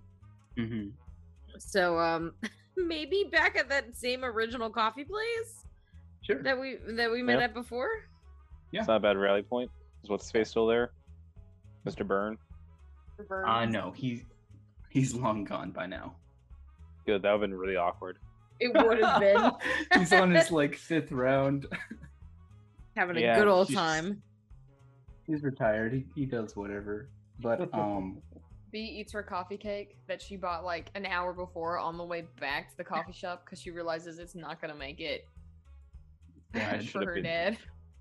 I should be the one eating coffee cakes inside of a cafe, being retired. Do you want to share some? Bea you will would break be... off a piece. Being Thank a blade you. Is kind of like being retired, right? Yeah, I mean, you can kind of be retired and enjoy this coffee cake. You're semi-retired. It's... whatever. He'll just eat the coffee cake, be happy. Oh. He'll actively choose to be happy. So, what do we know so far? Well, let's see. She has basically been alone her entire life. She never spoke to anybody. Ostracized by everyone. And I hate to say it, but it sounds like she found a patron. Mm. Yeah. Judging from our lovely meeting with Miss Penelope, I would say she was a killer by the time she left the orphanage. Seems like that school was terrible to her. I think that school could have created the killer. Exactly. I was so close to being in there. For real. And it was awful. Bea looks off in the distance and zones out. We weren't going to put you in that school, Bea. It felt real. We don't have the authority to do that. Bea, you got too into your role. Marcus, they beat children. I brought my accent. Yeah. They beat children. Yeah, it was freaking weirdos. Needless to say, that school made her the killer. Yes. I don't think she killed while she was there. What? Talking about Percy told me something interesting. He said that the hamster disappeared, like popped out of existence. What's Speechless's other trick? Invisibility. Yeah. You think that she made the hamster invisible? And they thought she killed it. And... but invisibility wears off after a while. It does. And just because the students never saw it again doesn't mean that an instructor saw it come back and to save face, removed it. So you think one of the instructors killed it? I would not be surprised. I think one of the instructors may have recruited her. Are you thinking that one of the instructors is like a blade or something? If not a blade, then somebody who saw an opportunity and took it. Think about it. You've got impressionable youth. You've got someone who is basically looking for any kind of positive attention at this point. With no background to speak of. Yeah. No family. No friends. And then she happened to disappear the day before they're going to screw with her Magnus lobe. Too many coincidences. Marcus, might I say you have a fine future of detective work ahead of you. Thank you very much. That means a lot coming from you. Now to fill in another gap in our knowledge, our time in Alcatraz. Yeah. Mm. When she was presumably depowered. Presumably. But we know that that's not true. Because she killed again. Mm-hmm. So unless it grew back, which... I mean, how well documented is this procedure? Yeah, do we know anything? Yeah, I'm sorry, Mr. Mayor. How well documented is this procedure to eliminate the Magnus lobe? Well, it's definitely done by a doctor, so probably a Church of Harrain, Church of Harrain, doctor. I guess what I'm saying is, how many cases has it happened? Do they know the long-term effects of it? Because if that happened while she was young, who knows what could have happened over the last years? The success. You could make Bea was the one that did the Arcana roll on it, right? Yeah. He did. Yep. So with the 17, if I'm remembering, without a Magnus Lobe, you cannot cast spells. You physically cannot. There are spells that can restore that, such as the regeneration spell, which helps to regrow missing body parts. That could be used to restore someone's Magnus Lobe, but yeah, apart from that, it does not regrow or develop on it, like on its own. Question about the history of the world at this point. During Speechless's time in Alcatraz, were there any high-profile or suspicious killings in that time frame? Not that I can say specifically, no. Hei Chan was definitely of the upper class, so you know, as far as class goes, but yeah, it didn't seem to be isolated to one particular class. Gotta be that all of these people know something, or they knew something, or she was hired. No, it might be interesting if we talk to some folk in the local black market or underworld, see if there was any kind of ghost or boogeyman going around that might have taken off people in a fairly similar way.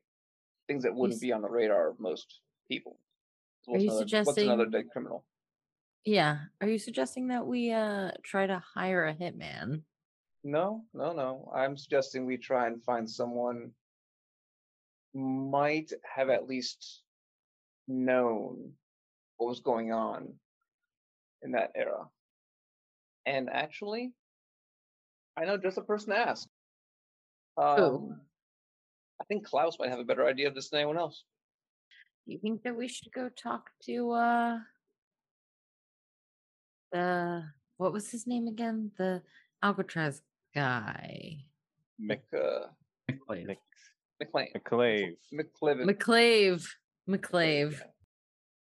We could always split up again. If you guys want to go find some other folk, I can go have a little chat with Klaus. He might be willing to speak to me. I don't know if he'll want other people to be around, but be happy to take anybody with me. Yeah, has Marcus explained to everyone what happened between you and him, or no? He hasn't. Okay. All right, then. I'm fine with that. Oh, by the way, before we slip back up, tomorrow night, party. Theo's having a birthday party. It's like the 4th anniversary of his 150th birthday at the Silver Bullet Speakeasy. So it said bring guests. So all of you can come. Oh, lovely. Is this a fancy party? Much. You know, upper middle district, so. Yep. It's not much of a speakeasy if you just bring everybody. It sounds fun. It's not really a speakeasy the way that you would know how speakeasies were, Zephyr, but I know. Okay, I'll let you say the password when we go in. The front is like a gun store, you know, like Silver Bullet. Get it? You know. Okay. You totally should have just let him think it was an actual speakeasy. I should have let him think that liquor was illegal. What a long game that would have been. You made it illegal again? Just for one night, so we could have a speakeasy. You're not in any place of government. You can't decide that. How deeply involved are you in all this? I'm joking. Yeah. Okay. So you know, fancy. We're gonna do a little retro, I think, you know, because that was Zephyr's idea. Something a little noir, you know, speakeasy-esque. All right. Alcatraz, McClave, Captain McClave, and you're gonna go speak to Klaus. Okay. I guess you're coming with us, Halo. Okay. I didn't forget about you this time. I did. Forgot about yourself. So, yeah, you guys split off to go talk to McClave and Klaus. So, yeah, Marcus, assuming you go probably to Mr. Green's, because I think that's where you most frequently meet him, right? Okay. Yeah, Mr. Green's usually where we meet. That being said, he did give me the happy little bishop, so we could. Yes, he did. He did do that. But yeah, I want to meet him over at Mr. Green's. Okay. So getting to Mr. Green's, you will see that he's not presently there. There is a chessboard in front of you, though. He never showed me how to use the freaking bishop, did he? Basically, the form of communication he showed you was a random arrangement of pieces on the board with the two bishops on either side. Something that could... It would have to be something that is not achievable during an actual game, otherwise they could accidentally contact them. Mm-hmm. So you remember the configuration, you set up the pieces, and the vision around your eyes begins to get like slightly hazy as you feel like you're looking almost somewhere else. Okay. Though you look across and you see an empty chair. Hey Klaus, do you have a second? There's no response. I guess what I'll just say, it's important. Could you meet me at Green's? Still no response, but yeah, what do you do after that? I order a drink from the bar and try and figure out how I can better get in touch with them. Yeah, an hour at least passes, but you don't notice him coming in or leaving. I go back to the chessboard. Maybe I did something wrong. Maybe I should... Is there a different way I can try and call to him? I assume we don't have his phone number. No, you don't. Yeah. You know, I'm going to go to Mr. Green and ask him if he's seen Klaus recently. Yeah, so you see Mr. Green, the big half-orc. He's cleaning out glasses, and you come up to him, and yeah, he shakes his head. He's like, I haven't seen him in a little while, no. When was the last time you had seen him? It was a couple of days ago. Okay. That's disconcerting. Is everything all right, Marcus?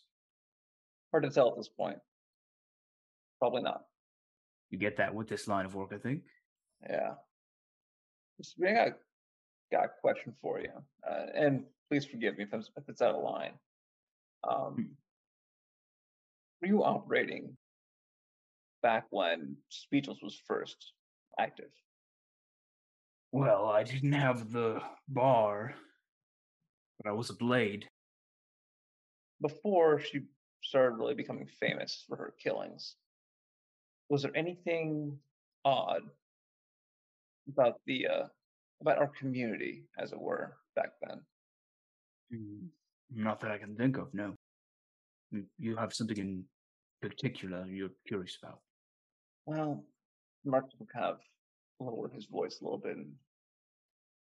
And I suspect that Speechless was taken on as an apprentice by someone, and I think she had to practice.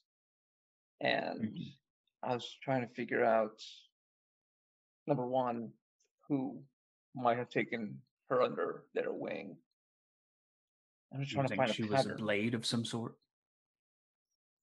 If she was a blade, I don't think it was like an official thing. Not that any of this really is. Mm-hmm. But I don't think she was a blade in the traditional sense. Something that doesn't fit.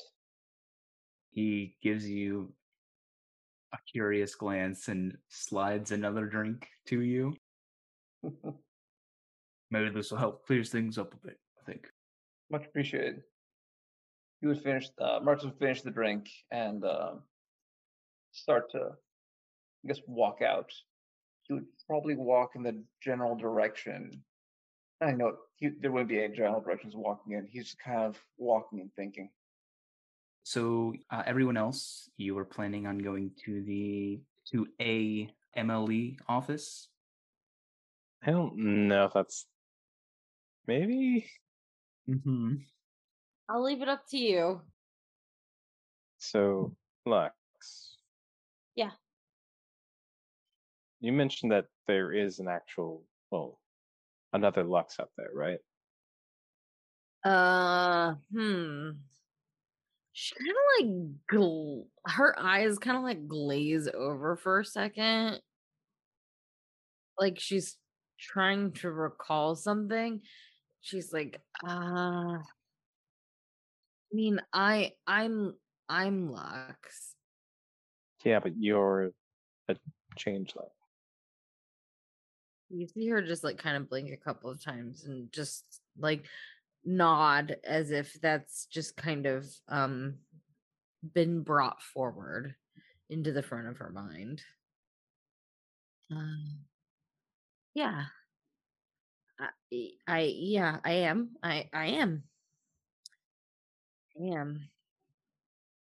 Yeah, Go ahead. Wasn't she a police officer as well? She was my roommate. We lived together, and I think she was studying to be a police officer of some sort. I think so. But she kind of like shakes her head a little bit, like the memories are in there, but she can't get to them exactly. Sorry. It's not always as easy as it seems. Yeah, but something like that. I don't know what happened to her. It was so long ago, I think. You think that you could change forms, maybe? You want me to be somebody else? Yeah, just to keep it safe. Yeah, I could, sure. Anyone. Absolutely. She's thinking about the last time that she changed prior to, you know, the mission at Roa, how she you know, starting to become liquid a little bit. And then she's like, yeah, I need like a bathroom or somewhere private. Somewhere private. Yeah. Is there anywhere private where she can change? Oh yeah, definitely. You guys are in the upper district. There are restaurants with bathrooms. Yeah. Pick a nice restaurant and go in and go to the bathroom. Yeah. What does Lux change into? Yeah, I think that she just kind of takes in like maybe like an amalgamation of like people that are around, and she comes out looking very human. So she comes out just kind of like a standard brunette with green eyes and maybe a little shorter than she was before, and just kind of like grabs Zephyr's hand and just walks out of the restaurant. I feel like Lux just walked through like an avatar randomizer. Yeah, I mean, I think that she just like, it was the ask to like, can you do this?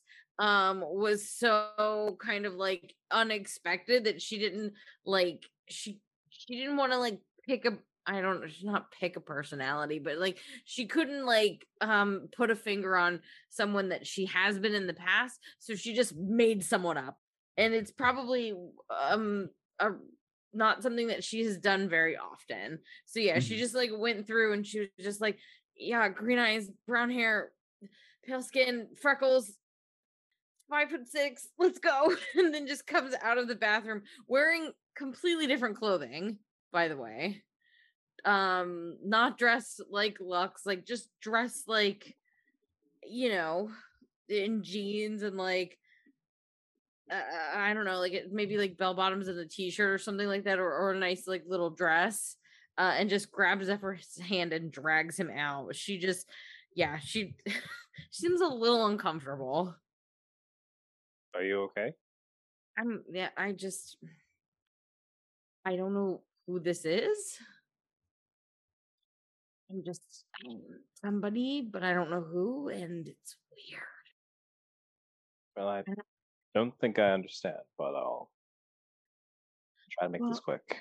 Okay, well, I'll try to explain it to you a little bit. Most of the time when I'm somebody, I know who they are, you know? Mm-hmm. Or I know what they looked like, or I know what their name is, but I couldn't pick anyone in the restaurant because they would see, and I couldn't pick out anyone on the street because what if they came into the restaurant? So I just kind of picked a bunch of different people. I see.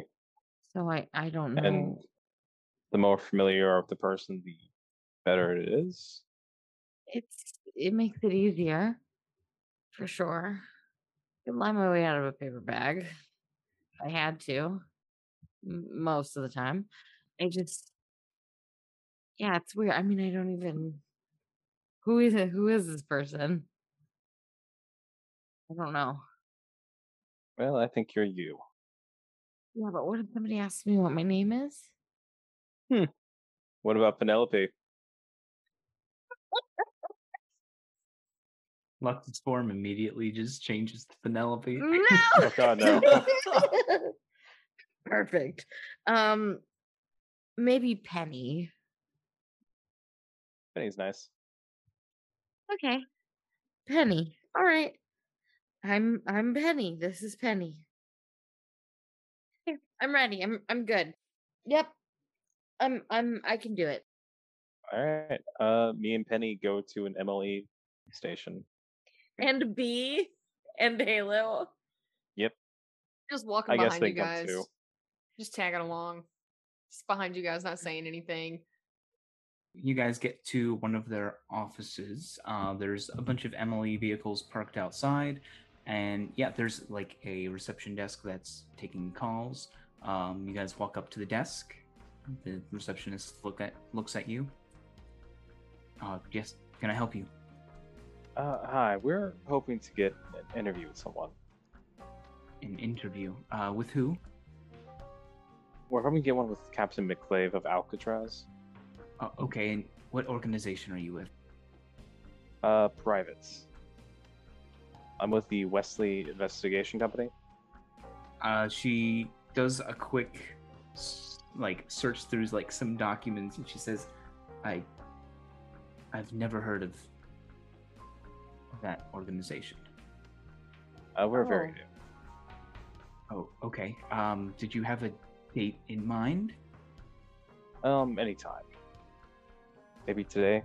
Her eyes like go wide, and she says, I mean, Mr. McClave is pretty booked for at least a month or two. A month? I could put you down for the end of summer, maybe. Well, detective? No, I think that won't be necessary. Okay, and what was the organization was Wesley what? Investigations. Okay, yeah, she writes that down.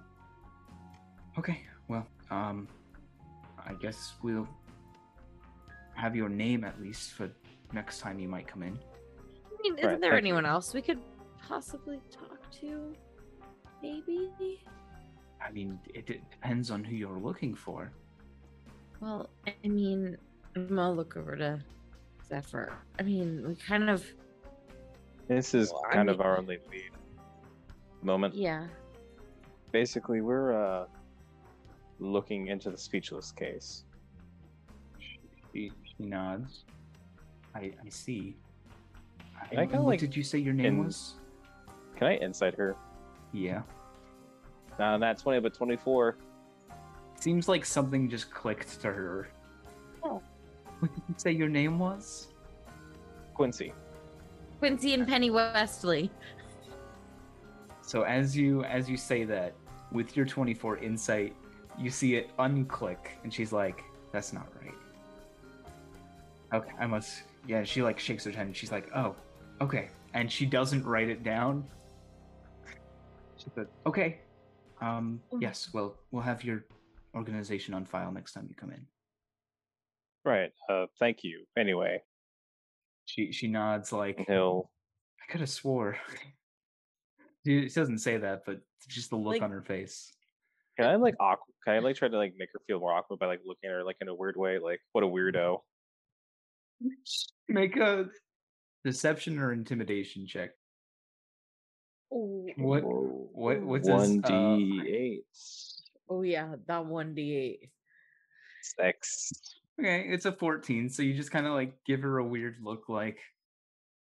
Basically, the idea is like to make her kind of like make her think she's the weird one for asking that type of stuff. Really, so she'll hopefully like repress the memory. Yeah, let's. I'll just roll fast. Is this like a look like she thinks that she's heard the name Westley before, or? Okay. Yes, that is exactly what that look is, and specifically, it clicked when you said something about the Speechless case.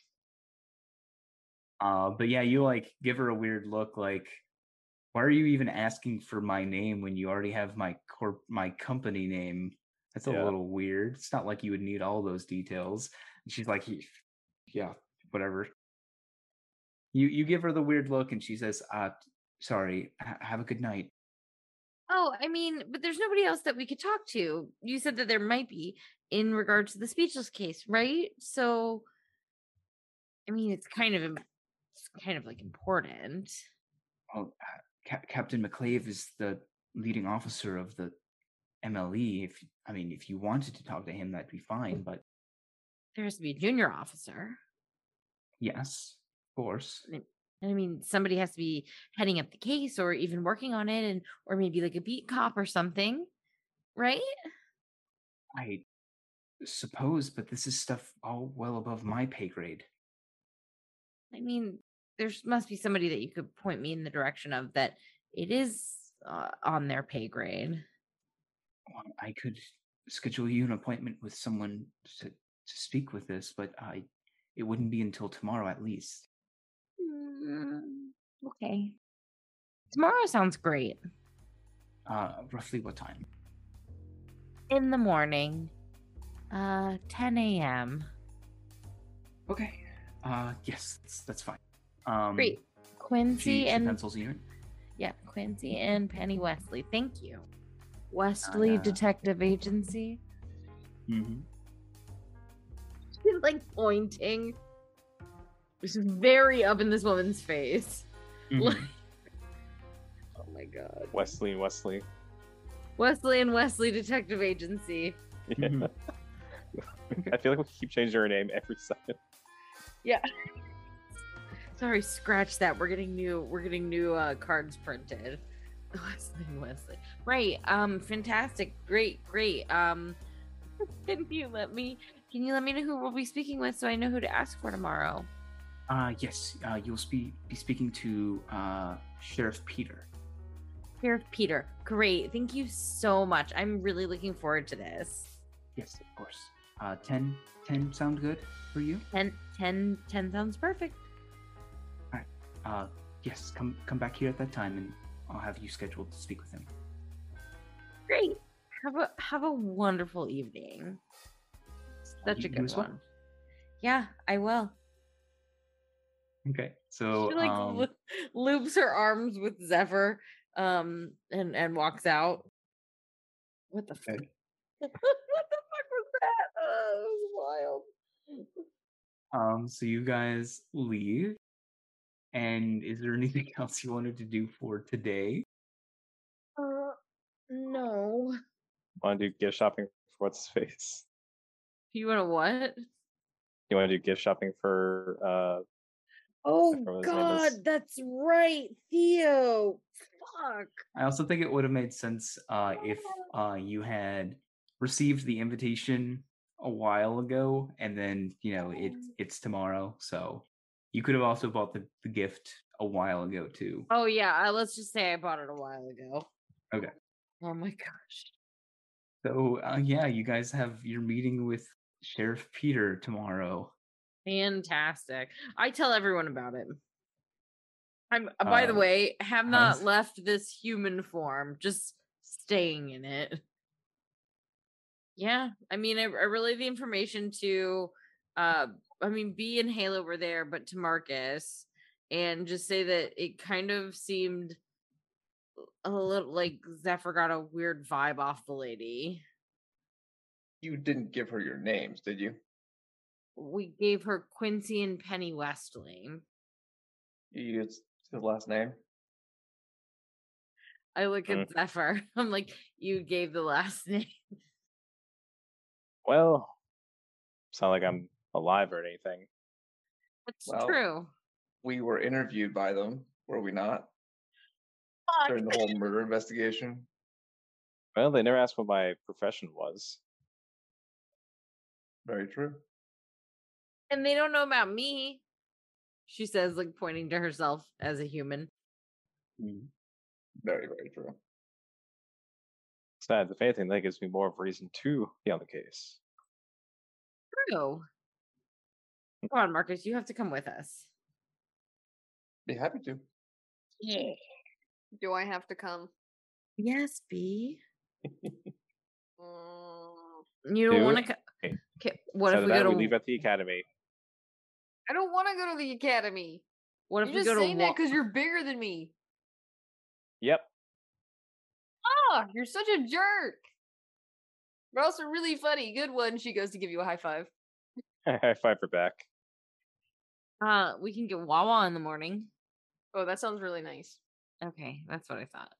Okay, we've been eating a lot of Wawa recently. Is that healthy? I would like to think of Wawa as a lifestyle. Why are you judging my choice? First he tells you to change the way you look, then he questions the way you eat. This is not really sounding like a good boyfriend. Did you know bread makes you fat? Bread makes you fat? All right, so if there's anything else you guys would like to do for the remainder of the evening or in the morning before the meeting with Sheriff Peter. No, I have nothing. I'm good. All right. Yep. Yeah, you guys arrive at the station, and yeah, Peter's office is open for you guys. You see him. He's wearing a white shirt with like suspenders. You can see his like badge proudly on his desk. And he's kind of like holding his suspenders as you guys walk in. He's got, you know, the whole like mutton chops and mustache thing going on. And yeah, he says, you must be Quincy Wesley. Indeed. And this is my wife, Penny. Hi. Yeah, he outstretches a meaty hand. Yeah, she'll shake his hand. For the word chonky. Yes, chonky. He says, now I do understand that you're interested in this Speechless case. Is that right? Indeed we are. Yes, very much so. Well, I'm sure you civilians are mighty concerned with the state of things, but I would like to assure you that we have our most top investigators on the case. And that exactly, you that's have why we're here. Nothing to worry about. He snaps his suspenders. Well, I don't think that we're really worried. Are you, Quincy? Not at all. As well, you shouldn't be. We were hired to do the case, in fact. Well, that is interesting. I do not know, nor have I heard of your Wesley Investigation Company. Or new. Very new. Well, if you're so new, maybe you let a case such as this to the professionals, if you get what I'm saying. Well, snaps his suspenders again. Quincy has she just kind of stops. Oh boy. Zephyr is just giving like the biggest like smug grin he can muster. Like, oh, you want professional. Mm-hmm. Say, Sheriff. Mm-hmm. How close are you? Close as in what? Precisely. To Speechless. Well, as you may know, that's a bit confidential, should we say. Civilians aren't privy to that kind of information. But I assure you, we have the situation under control. Right, I do a read on this guy. Yeah. Yeah, Marcus is definitely inside this guy as well. Third, we should do a broad side on this dude. Everyone insight. 14. 14. Oh my God. What is with these insight rolls? I don't know, but I hope it stays like this. Marcus, it seems like this guy might know what he's doing. Zephyr, he just sees you guys as like freelance investigators who are in way over their heads and have no idea what they're dealing with. Lux, you get somewhere in between that. I don't know about this guy. Yep. He's not going to be super helpful. No. Marcus would say, look, sir, you clearly know what you're talking about. We've been on this for a little while, my friends and I. Have you figured out how she got her powers back? Well, I'm not over, let's say, arcane speciality, but if I were to say, she would have had to get them back before she escaped. That's very astute of you, yes. Mm-hmm. Because no one escapes Alcatraz. Well, did she kill anyone? Did she kill anyone when she escaped? Mm-hmm. Not that I heard of, no. Oh, that's kind of lucky considering she's like a serial killer and she happened to not kill anybody on her way out of Alcatraz. She was saving her magical potential for escaping. Magical potential that you stripped from her. And she was able just to walk out of prison. I'll tell you what, she would not have been able to get out of there on her own. But she had help. We MLU officers pride ourselves on our security. This is a strange case indeed. Were there MLE officers at Alcatraz that day? They're the ones that got it, yes. Okay. What was your question, Marcus? Are you insinuating that one of your MLE officers helped her escape? I was getting that vibe too. Yeah, so he kind of like looks off. He's like, I cannot vouch for the integrity of every MLE officer that comes through our program, but I will say our methods and our teachings are very strict. So it's a possibility then, is what you're saying. That's right. I'd say it's a downright guarantee. Huh. With what people can do with magic, sometimes the most unthinkable can happen. You're an MLE officer. Are you not astute with magic, you said? No, ma'am. I don't touch the stuff. Sorry. It's liquor or something. Sorry. Gotta stay away from that magic. No, ma'am, I was brought onto the program before they were implementing arcane means. Right, okay. But most of the current officers, especially the ones that are guarding spellcasters and stuff, they would be using arcane means. I believe so, yes. All right. One last question from me, if you don't mind. You don't happen to have the visitation logs for Speechless, do you? There are no visitation laws for anyone being held in Alcatraz.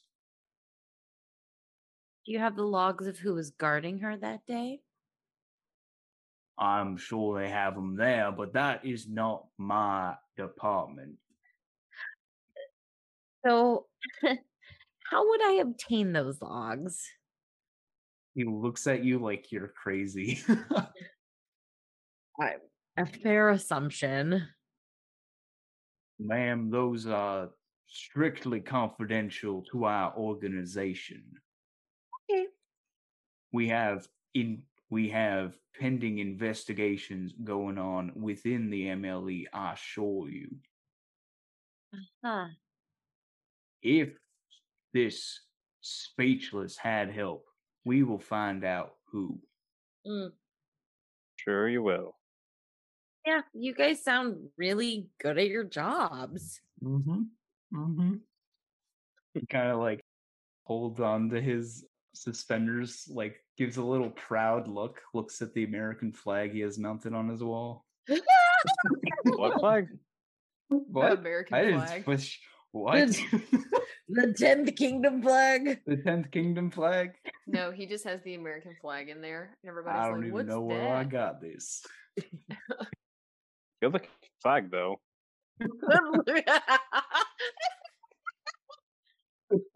Oh, shit. Oh, boy. Okay. Well, if that's it from us, then. That's all I have. Like I said, you just leave this to the professionals, as they say. Right. That's why we're staying on the case. He mumbles and walks away. Uh-huh. Nice meeting you. She leaves too. Mm-hmm. As Zephyr and Lux walk away, Marcus will kind of lean close to him and say, "Look, you know what you're doing." And my friend Charles was one of the most recent victims. I would greatly appreciate any kind of information that you might have to help bring this woman to justice. So he gives you a very sympathetic look, something you weren't expecting from a guy like this. And he nods, he says, "I'm mighty troubled to hear that." Thank you. I would very much like to see this come to an end before anyone else gets hurt. I've lost a friend. I don't want to see anyone else get hurt. He nods and he says, "I think we have the same mindset." If you need anything, and he slides his phone number across the table, mm-hmm. You let me know. Okay. Yeah, he looks at it, takes it, and slips it into his shirt pocket, and he says, "Will do."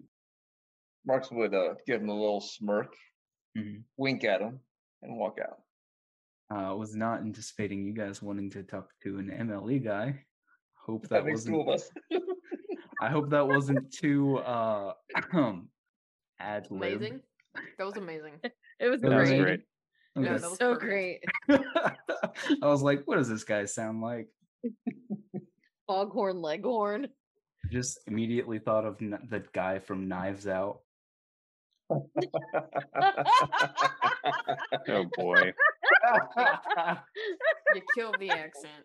Oh man, this is so good. All right. So is there anything else you guys would like to do before we wrap up the episode? No, I think I'm good. Go to the party. Go to the party. Okay.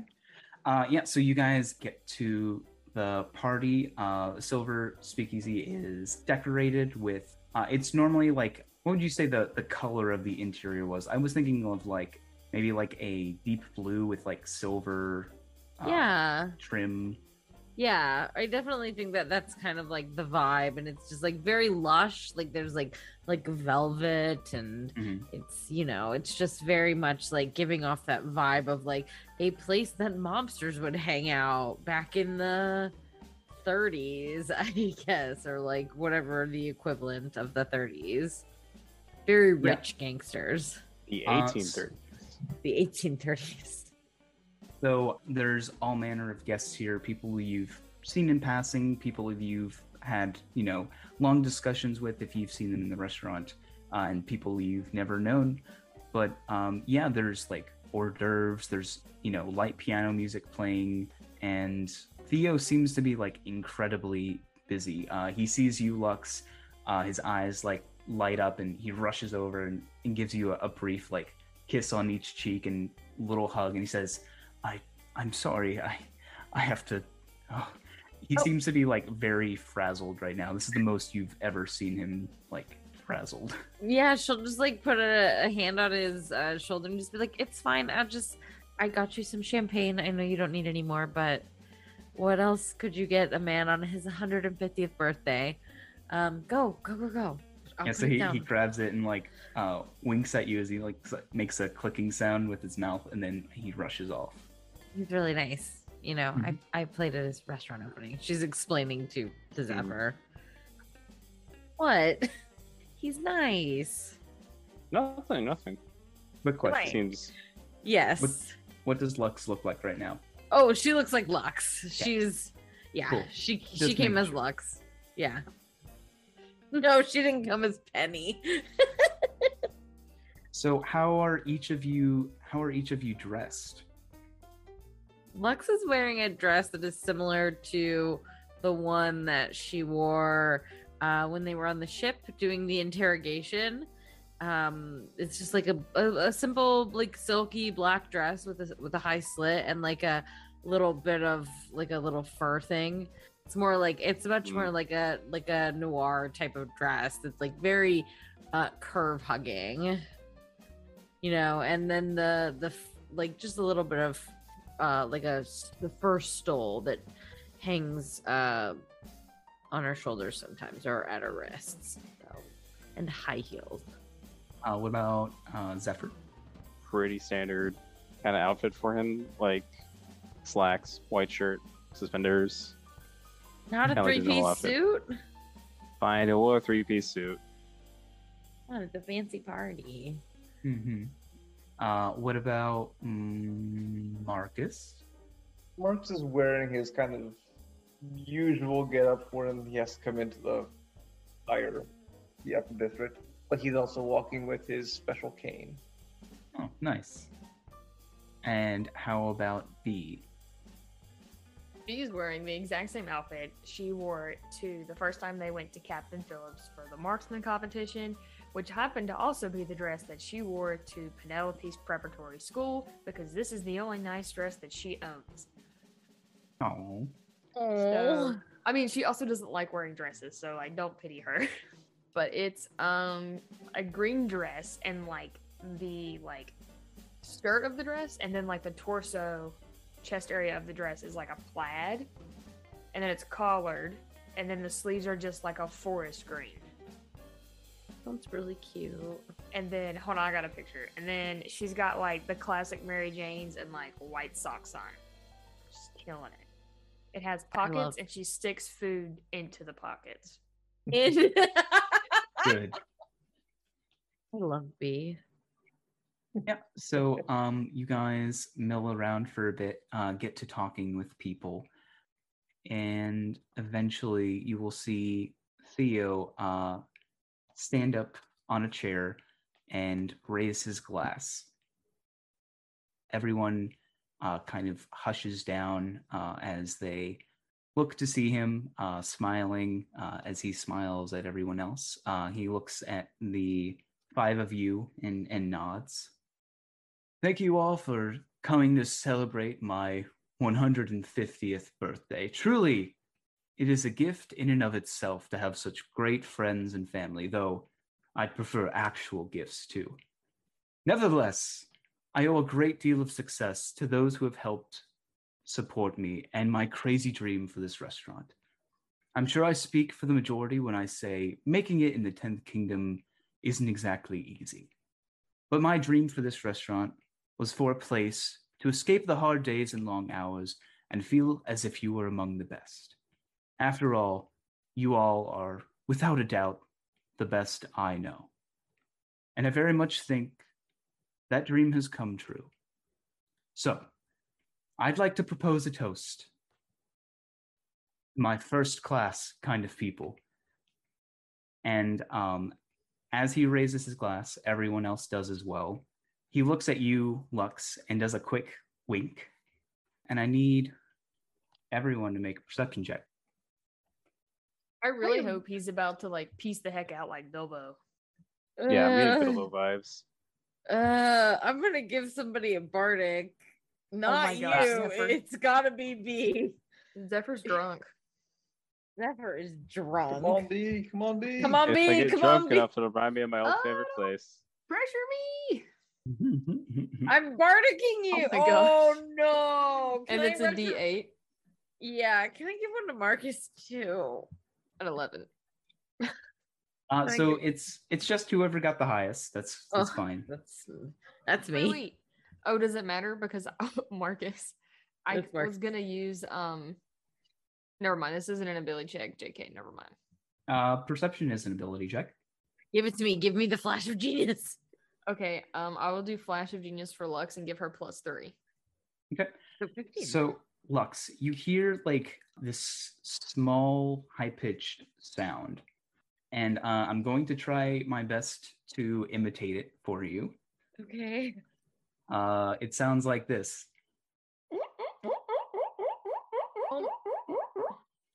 And you turn around and see outside the window a small hamster. Outside the window? Mm-hmm. And it's just looking inside. I'm gonna grab. As you turn around, you will watch as Theo falls to the floor. Oh my god! I'm gonna scream. Well, this is the complete opposite of what I thought was gonna happen. This is exactly what I thought was gonna happen. Everyone gasps. I thought he was gonna peed out. I thought he was gonna peace out. Everyone gasps and immediately like back away so someone can like take a look at him. Halo pulls out his diamond and goes to cast Revivify on Theo with no luck. The diamond remains and the spell fails. Lock the doors, lock the doors, lock the doors. Somebody lock the doors. Oh my god, yes. Call the police! It's just, like, nobody's doing anything. I let Battle be in. They're just, like, in stunned silence. Yeah. I let Battle be in before I lock the door. I let Battle be in! Which window is the hamster at? Lux, do you say anything? Yes, Marcus hasn't noticed. Absolutely. I grab Marcus. That's what I was turning around to do. And I probably had like my hand on his shoulder when Theo fell. I'm going to be like, there's a hamster outside. You point at the window, you saw it, and there's nothing there. I know what she. What's the weather like outside? It's a clear night, unless you want me to roll for it. Oh, no, it's fine. I think I imagined what you were wanting me to say. Yep. Oh, shit. My first instinct to say is that it's a clear night because I hate rain, but I can always roll for weather if you want. No, that's fine. It's a terrible day for rain. Mm-hmm. Let's face it, it's not gonna rain on Theo's birthday. Theo died on his birthday. Well, the anniversary of his birthday. Oh no!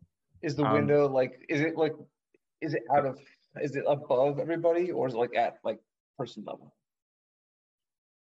So you're on the first floor. Okay. The windows don't go top to bottom. There's a little sill. So this person would have to be like right outside the door, or outside the window. And as you guys kind of like panic, you hear the sound of sirens. This is not good. Should we go? Should we stay? What do we? Yes. Let's see. I feel like the licensed magic user and the non-magic users might want to stay. And the magic user, and perhaps the one who just went to the ML. Oh, we all did that sort of thing. Oh yeah, we all went there. You gave him your number. I did. Yeah. They know that we were here because we were invited. You have the invitation, right? I have the invitation. That's good. Yeah. I mean, but she just kind of like, she's like, I didn't go to the office. Yes, yeah, true, you didn't. What is Lux's space? Some people are like trying to hold Theo up and like fanning him, hoping he'll wake up.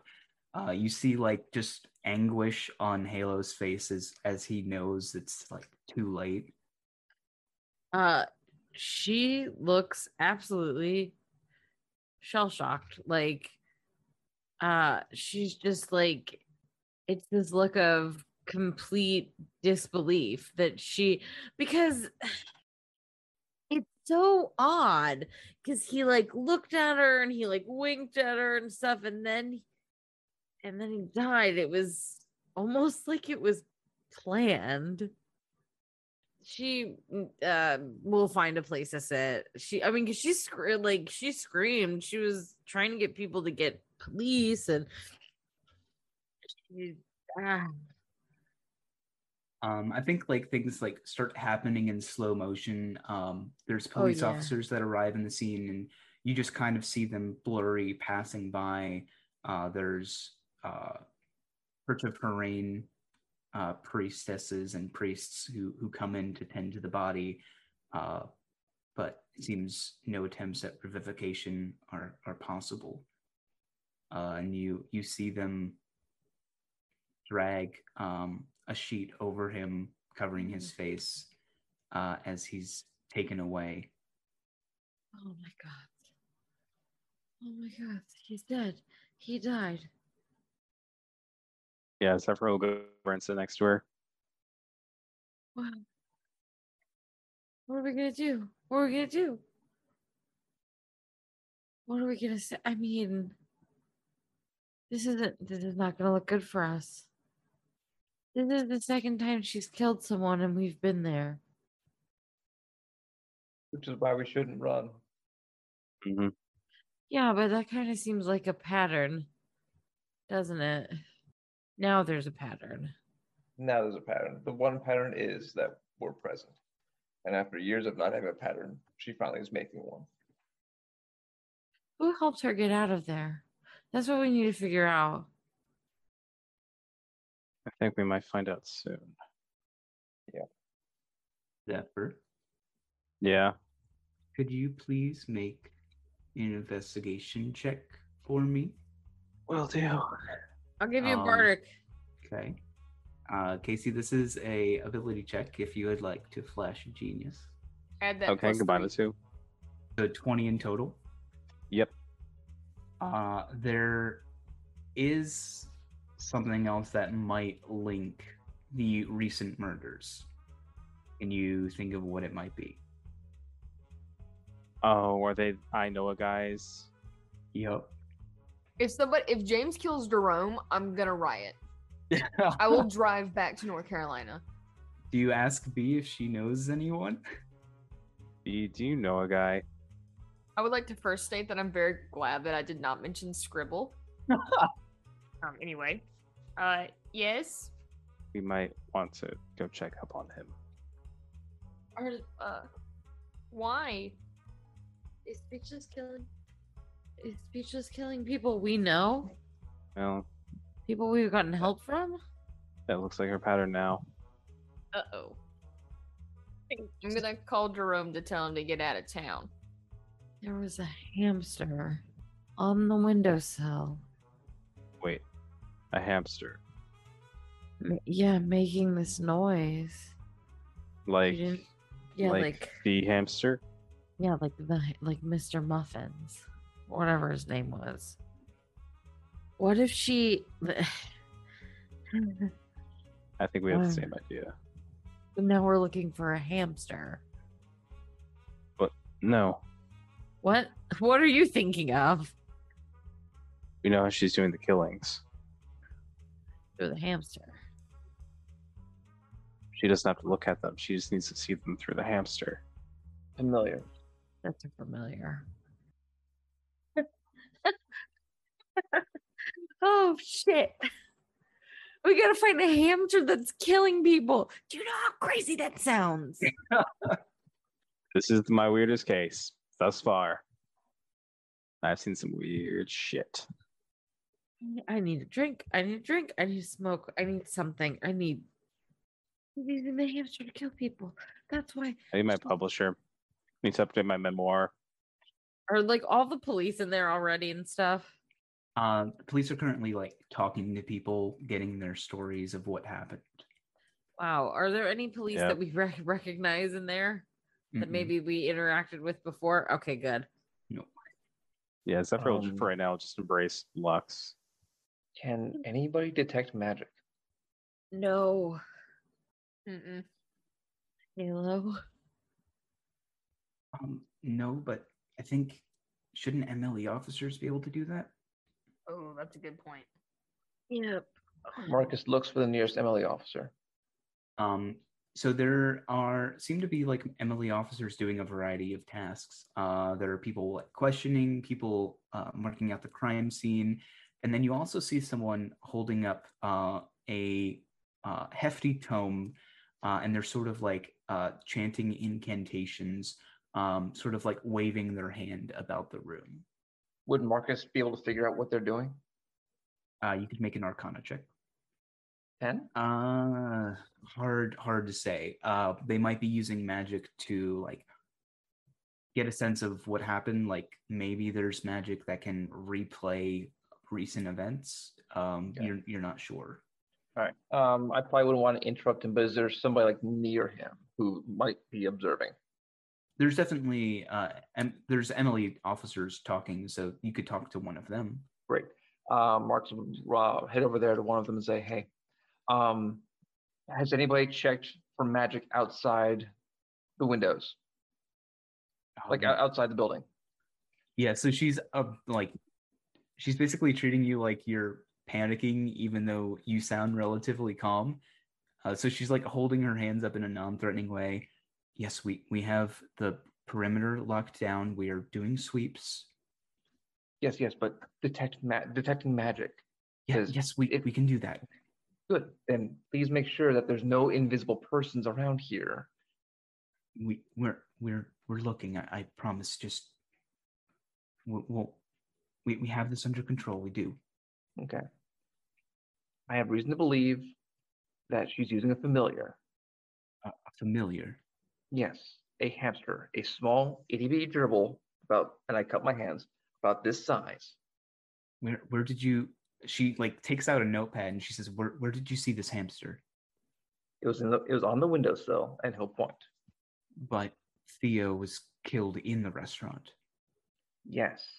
And how do familiars work? Well, they can only deliver spells via touch. Can their wizarding partners see through their eyes? They can, yes. So if perhaps they might need to cast a spell that they need to see somebody. She takes a deep breath and she says, "Are you a registered spellcaster?" No, I have no magic to me whatsoever. Okay, this requires some intrinsic knowledge of spells. It's difficult to explain, but the Find Familiar ability only allows you to cast spells with a range of touch through your familiar. It does not matter what the components or requirements of the spell are. They cannot be cast through a familiar unless they are touch. Marcus wouldn't know this. So, yeah. Marcus would have to let it drop because he wouldn't know this. Yeah, so she's like trying to explain it to you, and Marcus is like nodding. His nodding is getting slower, like, oh, okay, this is getting too deep. Yep. Marcus just kind of throws his hands up and goes, B, did you say you wanted to try and call Jerome? Yes, B wants to find like a payphone or a phone somewhere, which this is a nice place. They probably just have a phone somewhere, so she can call Jerome. Okay. So yeah, you pick up the phone. He's your boss basically, so you know his number, and the phone starts ringing. We do a quick cut over to Jerome in his garage.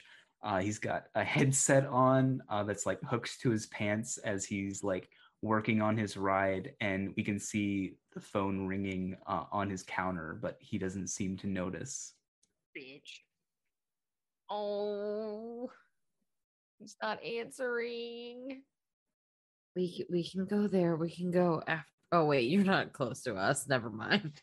We will walk back after she's like, he didn't answer. We can go after, right? We can go later and make sure he's okay.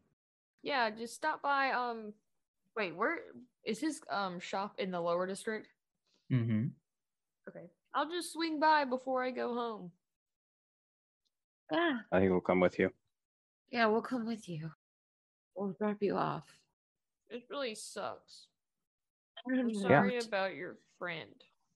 Thanks. He was a great guy. And it's my fault. It's because I knew him. Oh, Seth will just try to comfort her, just pull her in. She's just gonna like hug him, lean into him. It's my fault. And I don't even know how to stop this. I don't know how to fix it. There's nothing I can do. Lux, this is never easy. I promise you will find her. Okay. I'm gonna look up at him. I believe you. I trust you. We'll find her. Man, this party sucks. So yeah, the cops finish their investigation and kind of like close down the building. Eventually, everyone is ushered outside, and you guys are going to head to Jerome's. Yeah. So you guys begin driving there, assumedly in your Jeep. Yeah, I assume that... Well, oh, go ahead. Sorry. Didn't we take the Zap train? The Zap train doesn't run in the Middle District. Oh, so we took the Zap train back to the Middle District from the party. Mm-hmm. Okay, and then wait, no, the party is in the Middle District. Oh, so I don't know why I was thinking it was in the... Never mind. It's in the upper Middle District. Gotcha. I was like, wow, this is like in the upper district. Anyway, yes, we will take my Jeep. Okay. What is the... Like, is everyone just quiet in the Jeep as you guys roll along? Yeah. Lux is just like... I think she's just kind of like sitting in the back, like kind of leaning up against the bar or whatever. The Jeep doesn't have windows, right? It just is like... No windows. No top. Yeah, so she's just like leaning... Windows are optional. She's just kind of like leaning against like the bar. She's like pulled that fur like up over her shoulders and is just... despondent is a good word for it. Mm-hmm. All right. So as you guys get on your way, you turn down the familiar street of Jerome's. You see his garage in the distance. You pull up. Immediately, he like turns around to like say we're closed, but then he sees it's you and a bunch of your friends. He says, "Oh, B, good to see you. What are you doing here so late?" Hey, wait, does off the record, does Jerome know B is a blade? I don't think so. Okay, I couldn't remember. Hey, so there, how do I put this? There's a killer on the loose, and we're pretty sure that she's killing people we know, and I think you should leave town for a few weeks. Just be safe. Some kind of joke? What are you talking about? No. Why would I lie to you? I don't know. Kind of like gives you a worried look. We were just at a party, and my friend's friend, it was his party. He was killed, and we think the connection is that this person, her name is Speechless. She's killing people that we know, and I think you should just leave town to be safe for a few weeks. You said Speechless? Yeah. Oh, that I heard about her. She killing people? Oh. Yes. And she's killing people we know, and I think you should leave just to be safe. I need everyone to make perception checks, please. Oh, no. Oh, shit. She's going 2 for 2 tonight. Oh, my God. Right? You got a 14. I don't have any more flash of genius. Okay, Marcus got a 16. Okay. I should have used guidance. Let's see. That's 2GM. Now it's public. Okay. So, Marcus. Yeah. You get the eerie sense that someone is watching you. And you hear, like, these subtle footprints on the pavement coming closer. In which direction? From down the street. I'd like to kind of nonchalantly set my backpack on the ground and start to rifle through it as if I haven't noticed anything. Make a deception check. Okay. Close, but no cigar. The footsteps proceed to walk closer. I would kind of shift my body weight so I would face kind of a building, as if I was trying to get more light into my pack, and try and use my periphery to see if there's anybody physically walking down the street. So you hear the footsteps coming from that direction. Can everyone see the map? Sadly, I can see the map. What direction are they coming from? They're coming from this direction. All right. So if there's no person over there, mm-hmm. I would like to not die today.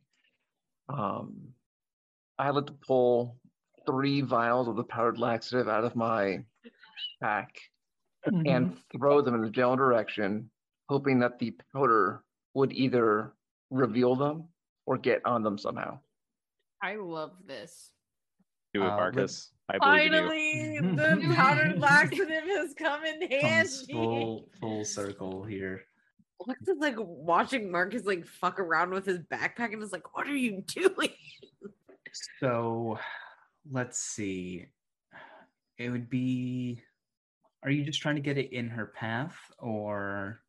It would be a blind toss, but probably they'd have to break, so it'd probably be in her path, preferably kind of like around or generally right at her feet. So her current position, you can hear her, is right there. Okay. Then I'd probably wait for her to get low. I wouldn't wait too long because I don't want her to be in range of things. So if I thought I could make a fairly well-aimed toss over there, I take that. Okay. She walks a little closer. She's now here. There, 60 feet. 60 feet is long range, isn't it? For an improvised thrown weapon, yes. Cool. Let me double check on something real fast. If you were to run out there, would that be surprise rounds? It'd be a blind shot. I don't know. If you already have disadvantage. You already have disadvantage because she's invisible. Yeah. Yeah. If you were to run up to her, would that be would you get a surprise round? Only if she's surprised. Yeah. But yeah, so everyone, you guys see as you guys are talking to Jerome about a killer, you see Jerome start going through his bag, and you hear the clinking of many laxative bottles. All right, Marcus, what are you going to throw those things at this point? And because he's got the sharpshooter feat, long range does not impose disadvantage on ranged weapon attacks. But her being invisible does. Right, so it's not going to be like a double advantage kind of thing. It'd just be like standard disadvantage. I'm not trying to precisely hit her, just the area. So it's like within a 5 to 10 foot area. Yeah, go ahead and make an athletics check to throw it at her. Damn it. I'll give you a bardic. Can I give him a bardic or no? It's too late. Well, he hasn't explained what he's doing, right? Yeah, they don't know at this point. I was trying to be as dull as possible so you wouldn't know what I was doing. Yeah, then she just has no fucking idea what you're doing. Okay. Yeah. So, yeah, you throw the laxatives. They land just, like, around here. And you hear, like, the figure stop walking. What are you doing, What are you doing? Why did you just throw bottles of black inside? It's at that point that you will see the figure emerge from invisibility. You see Speechless standing there. She's wearing like torn pants, these large boots, a sort of like white stained tank top, and you see her violet eyes sort of in the darkness against her, and the light is like shining against her pale skin, and she's kind of grinning this thick smile. Oh no, get your room inside. Room, you have to get inside. Zephyr like block Jerome, like jump in front of him. Well, before that happens, I need everyone select their tokens. Roll initiative. Marcus. Oh my god. Okay. Good for her. Good for her. You got a 10. Okay, that's damn Lux. Oh damn Lux. Lux. Oh man, right behind you. Yeah. So, Halo. Halo. I forgot Halo. Baby Halo. Baby Halo. Don't forget the baby. You got 9. I'd be spooked. It's like, I imagine the scene going down like in slow motion. Everyone's like speechless, but Zephyr's like, Halo. So, Lux, you are first to act. Oh, I hate that for me, honestly. She's not wearing metal, is she? No. It's worth asking. Yeah. I'm gonna cast slow. Okay. Wait. What's the range? Ooh, good. It's that good range. On Speechless. I'm gonna cast slow. That's a DC 16. That's a wisdom saving throw. What does it look like when you cast your slow spell again? It just looks like she whips out her violin from, she's always got it on her, and you play the few notes and just flicks it with the bow towards Speechless, and it's just this oddly very quick moving bars and notes that just kind of encapsulate the area and like slow down as they do. So they move very quickly, and when they get to that area they just slow down. So you begin casting the spell. We see like the bars and the notes, and it's gradually getting slower. And you just hear her like in your mind, stop. And for a second, you're startled. You continue to try to cast the spell, but again, she just says, stop. And before you know it, you lose control of the spell, and it is countered. Okay. All right. Okay. I see you, Speechless. Is that the end of your turn? I feel like I should probably just maybe take a couple of steps back. So I'm just going to take a couple of steps back. I have 3 Bardics left, and I'm going to give one to Marcus. Okay. Good luck. Wait. Marcus, that's your turn. This might end badly. Oh, yeah. And I have a question because I was a dumbass and didn't write this down the 7 sessions ago. With my conversation with Klaus, he had mentioned the name of his guild, and I don't remember what it is. The Dark Game. The Dark Game. Mark is going to leave his backpack on the ground. He's going to carry his cane with him. But he's going to start walking at a normal pace towards her. And he gets about there, and he would take the piece, the white bishop, out of his pocket and ask her if she's playing the game. Interesting. So as you were saying that, you see her like about to cast a spell, and she kind of looks at you and shakes her head, and she says, not anymore, no. Who are you? My name is Marcus. Are you Layla? She nods. What is Marcus's expression right now? A veiled attempt to keep absolute sheer terror off of his face. Mm-hmm. Would you make a deception check? I will try. That didn't go well. So she looks at you. Though you are able to walk forward, she notices the hesitation, and she just like smirks. Pretty brave. Walk up here. You know I could kill you instantly, right? Yes. All it would take is one word. That is true. But you could have killed me several times over by now. Damn right. Credit where credit's due. You're damn near perfect. Better than perfect. Probably. She looks past you and everyone else. What is everyone else doing? I think Zephyr's trying to he's going to try and guard Jerome. Mm-hmm. He's still inside the garage at this point. So the garage is like over here. So you better guard yourself. So I can just move freely or? Yeah. So I just wanted to know what everyone's everyone's reactions are. Just like, I shocked. Like Lux is, when Marcus starts to move that way, she like reaches out almost as if to stop him and then puts her hand down because she's like, I don't know what he's going to do. I would say Zephyr looks determined, but inquisitive. Like he's seen serial killers before, but mm-hmm. He's interested in what's happening. Lux is worried. Like she's got tears in her eyes. It's not going well for her.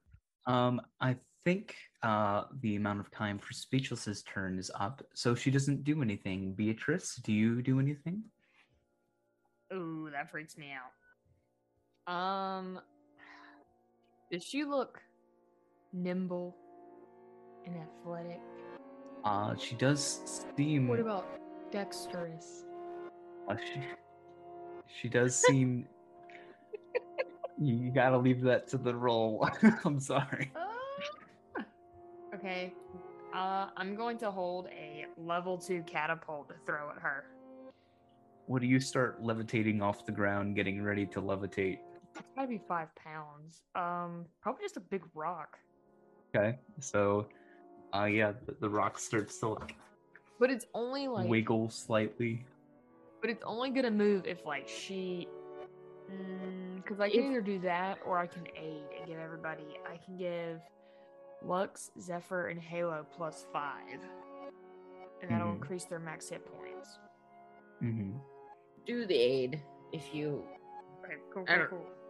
Because I was about to be like, well, she can just cast catapult when she like makes an aggressive move, but like literally she's being aggressive right now. She's totally aggressive. So B is gonna cast aid. What's Halo's hit points? 41. Okay, she chooses three creatures, so she's gonna do Zephyr, Lux, and Halo.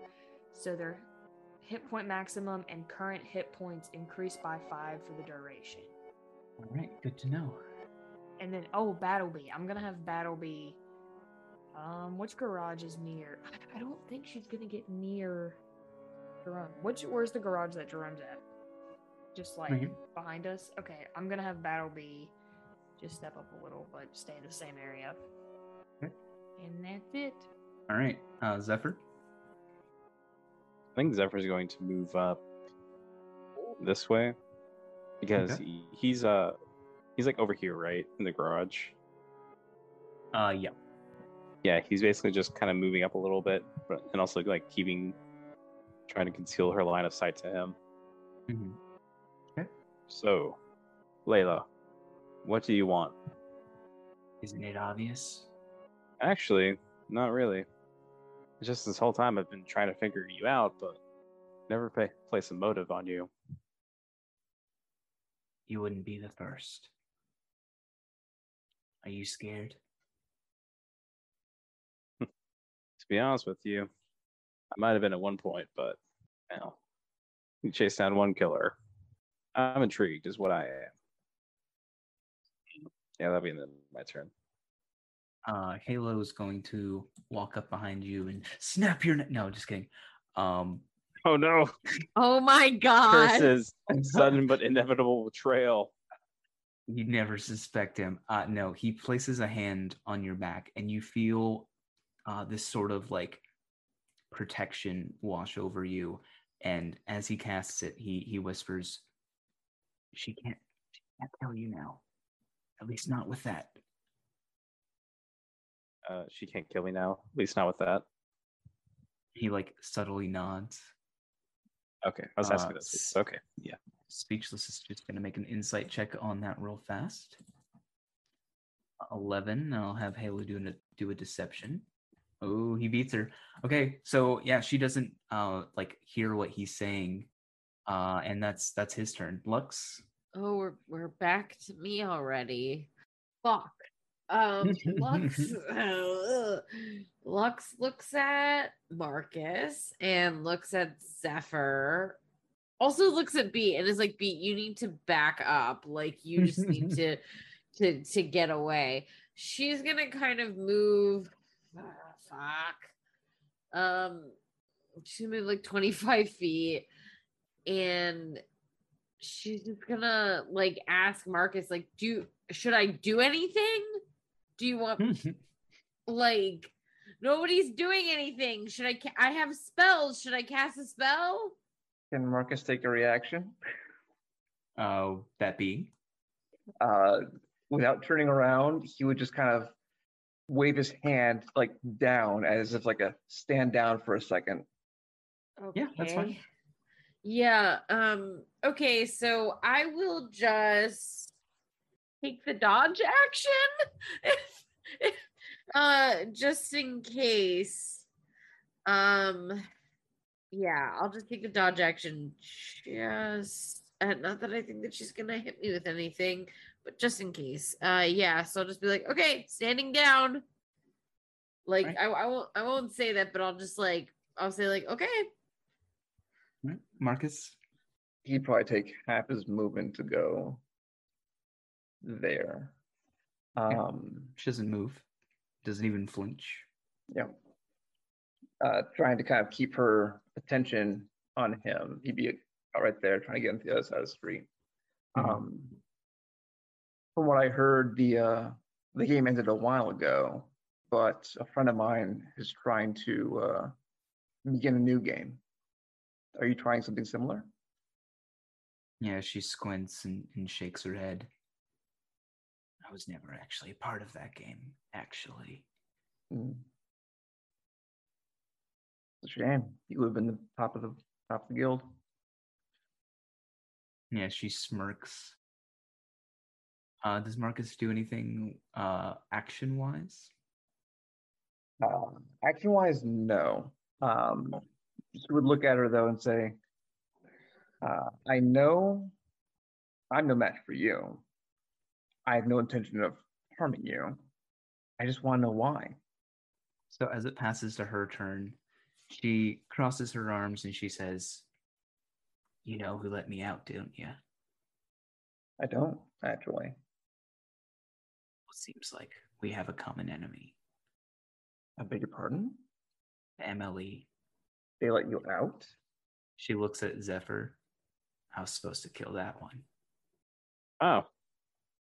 Why does the MLE want him dead?" She shrugs. Stupid question anyways. I'm an enemy. You don't need us. What do you want from us? "I think we can work together, if you can trust me." "Trust will take some time, but I think professionally we can work together. Sound fair?" She nods. "All right. Aren't you mad? At all?" She looks at Lux. "Incredibly disappointed and very upset, but I also realize that you're not the one I'm angry at." She smiles the biggest grin you've ever seen. You see like her canine teeth, which are abnormally sharp. "Good. One further question, and I understand if you can't answer it, What do they have on you to make you do their bidding? 30 suspected murders. Quite a lot. Yes, but there was a trial, you were in jail, you're out again. You're clearly working for something.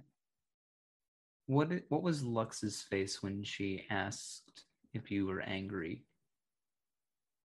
She like gritted her teeth a little bit, and she's got like, her face is tear stained, and there were already more tears welling up in her face and her eyes.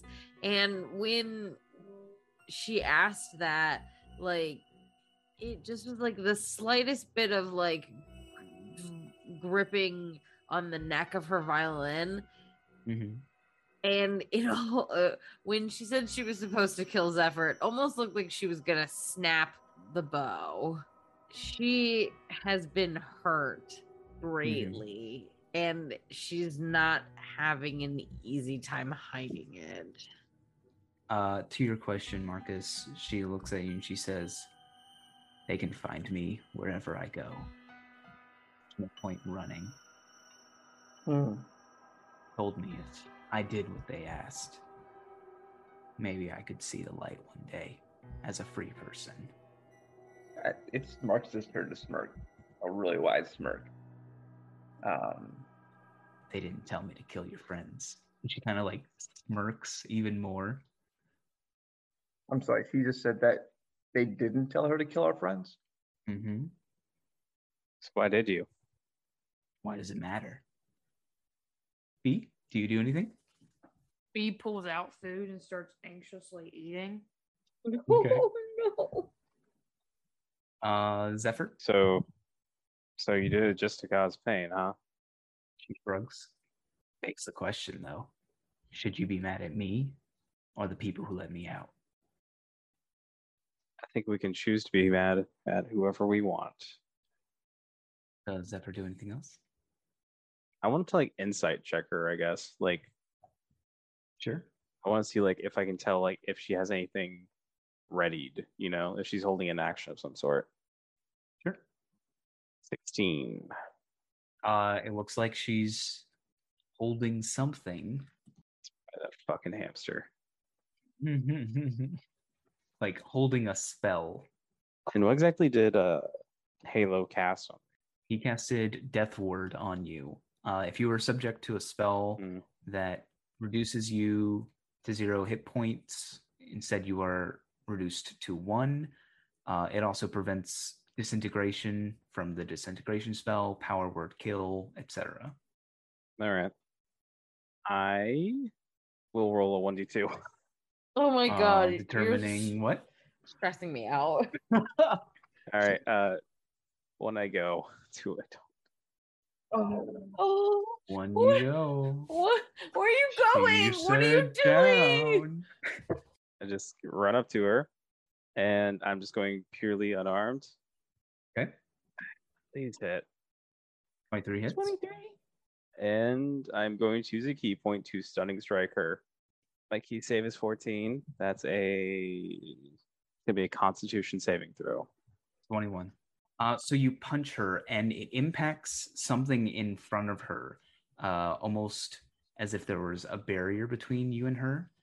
And she just kind of like smirks. That was your first attack. I'm guessing mage armor. No, you hit something. Okay. Was it? So you felt like it like give slightly as you punched it. So I am doing something with my attacks, though, right? Mm-hmm. I'm going to do it again. 9 misses. Okay. So this time she just like sidesteps you a little bit. Fury of blows. Okay. So that gives you 2 more. 2 more. 25 hits. And sung strike. Still no physical impact on her. Falls. And yeah, you just see her like sneer. As she begins to like raise her hand as you go to take your last strike.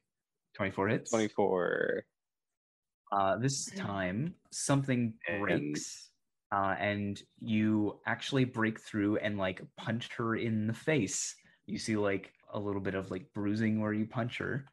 And stunning strike. 16. Damn, she's good. And yeah, she has, with your last strike. Wait. I have action surge. You do have action surge. Oh my god. So that'll be two more attacks. Why? So as you're like flailing, you feel like you're getting tangled up in something as she's just raising her hand, getting ready to do something. Layla looks at everyone like, what do I do? What did I do? What do I do? As a reaction, can Marcus yell out, wait? Yeah. Layla will wait. You don't have to use a reaction to that. It's fine. Lux, do you do anything? Yelling at Speechless, to be honest with you. When you say wait, she looks at you, Marcus, and continues raising her hand. Before you kill him, tell him who's killing him. Lux, do you do anything? I'm going to cast Polymorph on myself. I would like to turn into a dire lion. Dire lion? Yeah, that's what James said. What is the spell level of Polymorph? It's level 4. So she needs to roll to be able to do this one. She adds her spellcasting ability mod, as well as her proficiency bonus. As you feel your size begin to grow, she holds out her other hand, and you feel your body like start to morph back and forth between Polymorph and regular Lux, until you find yourself just like on the pavement, in like lion position, but still in Lux form. If this wasn't so stressful, this would be really funny. Stop. I hate you. Fierce. Stop it.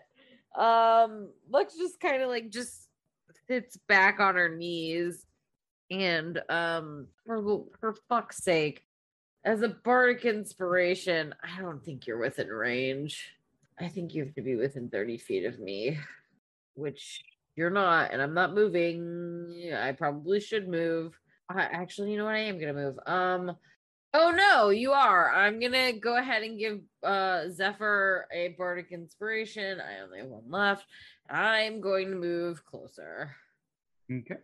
I'm going to move 30 feet up, because if she's going to kill him, I want to be there. I want to be close, I guess, so I can fucking try to obliterate her afterwards. Right, I don't know Marcus. What Layla did, so yeah, that's my turn. I'm done. Oy. All right, Marcus, what are you doing? Marcus is moving into here, getting in the mix of things, trying to get between those two. He's going to look her dead in the eye and say, if you're trying to work with us, this is not the way to do it. Professional courtesy. Are you holding your action for anything? I am. I'm getting ready to transform my cane back into its rifle form and then take a shot at her. On her turn, she looks at you, Marcus, giving you a weird kind of like look like, give me a second, and she will continue raising her hand. You spoke of trust. Trust is earned. Whatever you're doing to him, do it to me first. She will raise her other hand. Oh, that's not a good idea.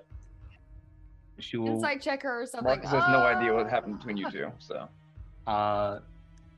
She's going to reach out both of her hands and put them on either side of your shoulders, and she'll say, I think you guys will do nicely. I have a girlfriend. If everyone's fine, we'll break from initiative. Yep, and we found that. Okay. She just looks at you two and she says, your friends are fine. She looks at you, Lux. Your friend's fine. No. What? No, he's not. He died. I saw him die. Pretty convincing, right? You cast a false death on them. She nods. You're kidding. Did you kill anybody? Have you ever killed anybody? You are any of them dead? He just keeps smiling. Zephyr was like previously like in like his boxing pose, but now he's just like kind of like hands on his hips, like thinking about this. Like, wait. So Su Chan's husband, you didn't. He's not dead. No, but I got him out of that shitty marriage. Oh, okay, alrighty. We're just having a crisis. Zephyr is just absolutely dumbfounded. Marcus puts his hand on her shoulder and just breathes a real heavy sigh. Mm-hmm. That was it. It's just a really big heavy sigh because he honestly thought he was about to die at that point. You're not a serial killer. She shakes her head. You're a serial get people out of things. What the? He's a problem solver. So okay, but what about Mox's buddy? The army fella said your friends are fine. He's alive. And the police never knew that you actually did. They know that you weren't killing people. Shakes her head. It's going to be a rough surprise for them when they figure out they hired a murderer who doesn't actually murder, right? Why did they hire you to kill him? That is beyond me. But whatever your friend knows, it must be pretty confidential. Can I get you a beer? Oh yeah, let's go. Let's take the serial killer, the serial not killer. No, I punched her. Okay, I punched her. Let's go back to my place. I've got plenty of liquor. We need to talk about this. Oh yeah. Let's get out of public for a little bit. Yeah. Exactly. We're in the middle of a neighborhood. We just do a little disappearing act and just walk near us. She winks. I mean, you probably already know where we live, right? You already know where we live, don't you? I may have followed you guys a couple of times. How do you think I found your friends? Yeah. Creep. You creep. Nice. Are we honestly really surprised about that, though? No, I'm not surprised. Ugh, I'm so stressed. Ugh. Looks just has gone back to sitting in the middle of the street. You stressed my girlfriend out. You stressed her out. Marcus has one question before we kind of go into the darkness here. Mm-hmm. What happened to Mr. Muffin? Oh my god, I do want to know what happened to Mr. Muffin. Yeah, this is a good question. As you say that, you will hear a squeaking sound from the sidewalk. Speechless will look over and like you'll see her eyes go wide as the little hamster runs across the street to her. And she kneels down, picking him up.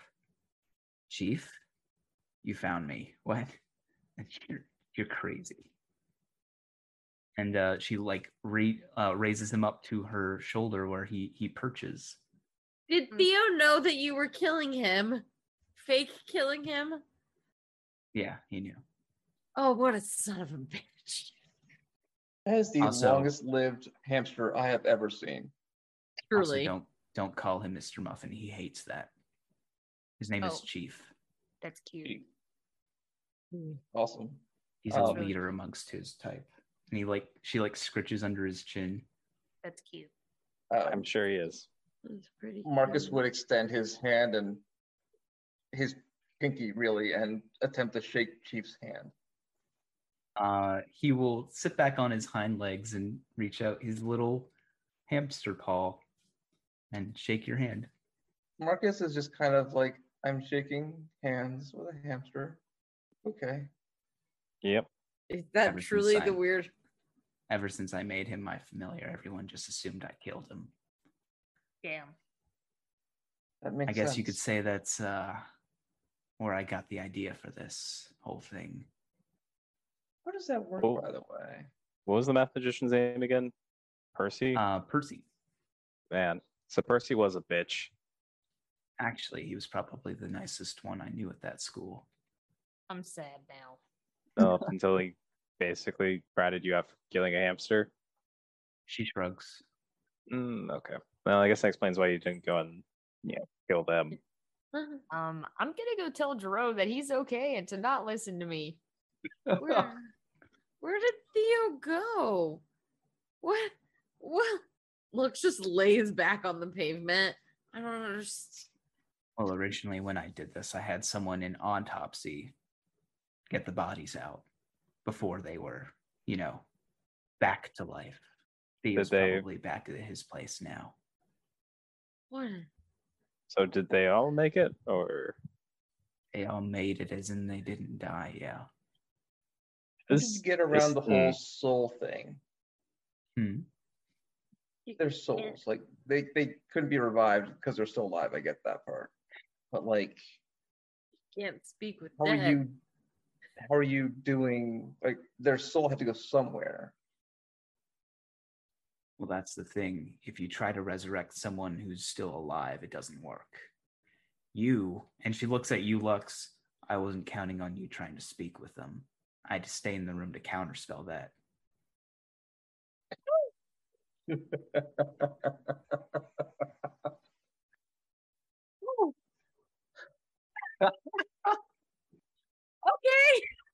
just doesn't know what to say. She just kind of shrugs, like, what the fuck?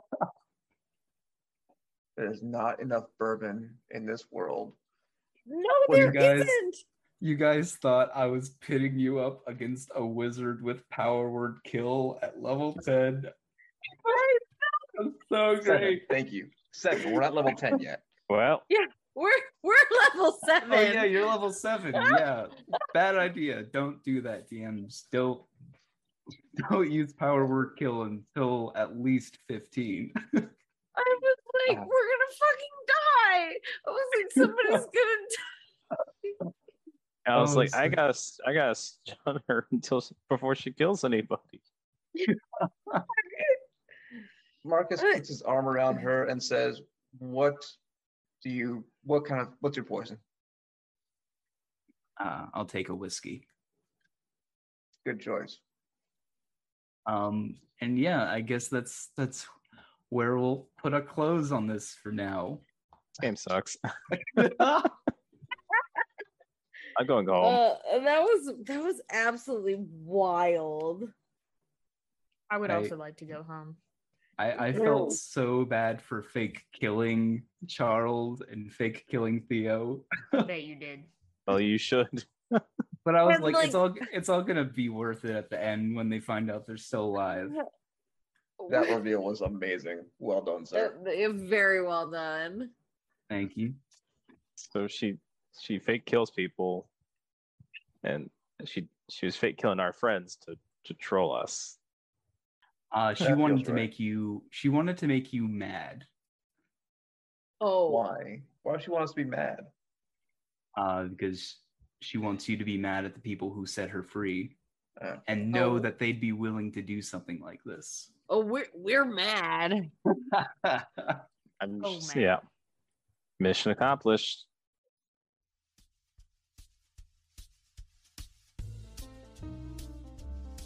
Thanks for listening to another episode of Radio D&D. You can find us on Instagram, TikTok, and Twitter at Radio DD Pod, and make sure to check out Drawforth Arts on Instagram. They created our podcast cover art and did an absolute amazing job. If you liked what you heard, please rate our podcast on Apple Podcasts, Spotify, or wherever you're listening. I'm Stephanie, and I play Lux, and you can find me on Twitter or Instagram at Plain Ethereal. That's PLAIN Ethereal. I'm Ethan, and you can find me at my Twitter, at @Badger_DN as in the letter D. Join us next time on Radio D&D.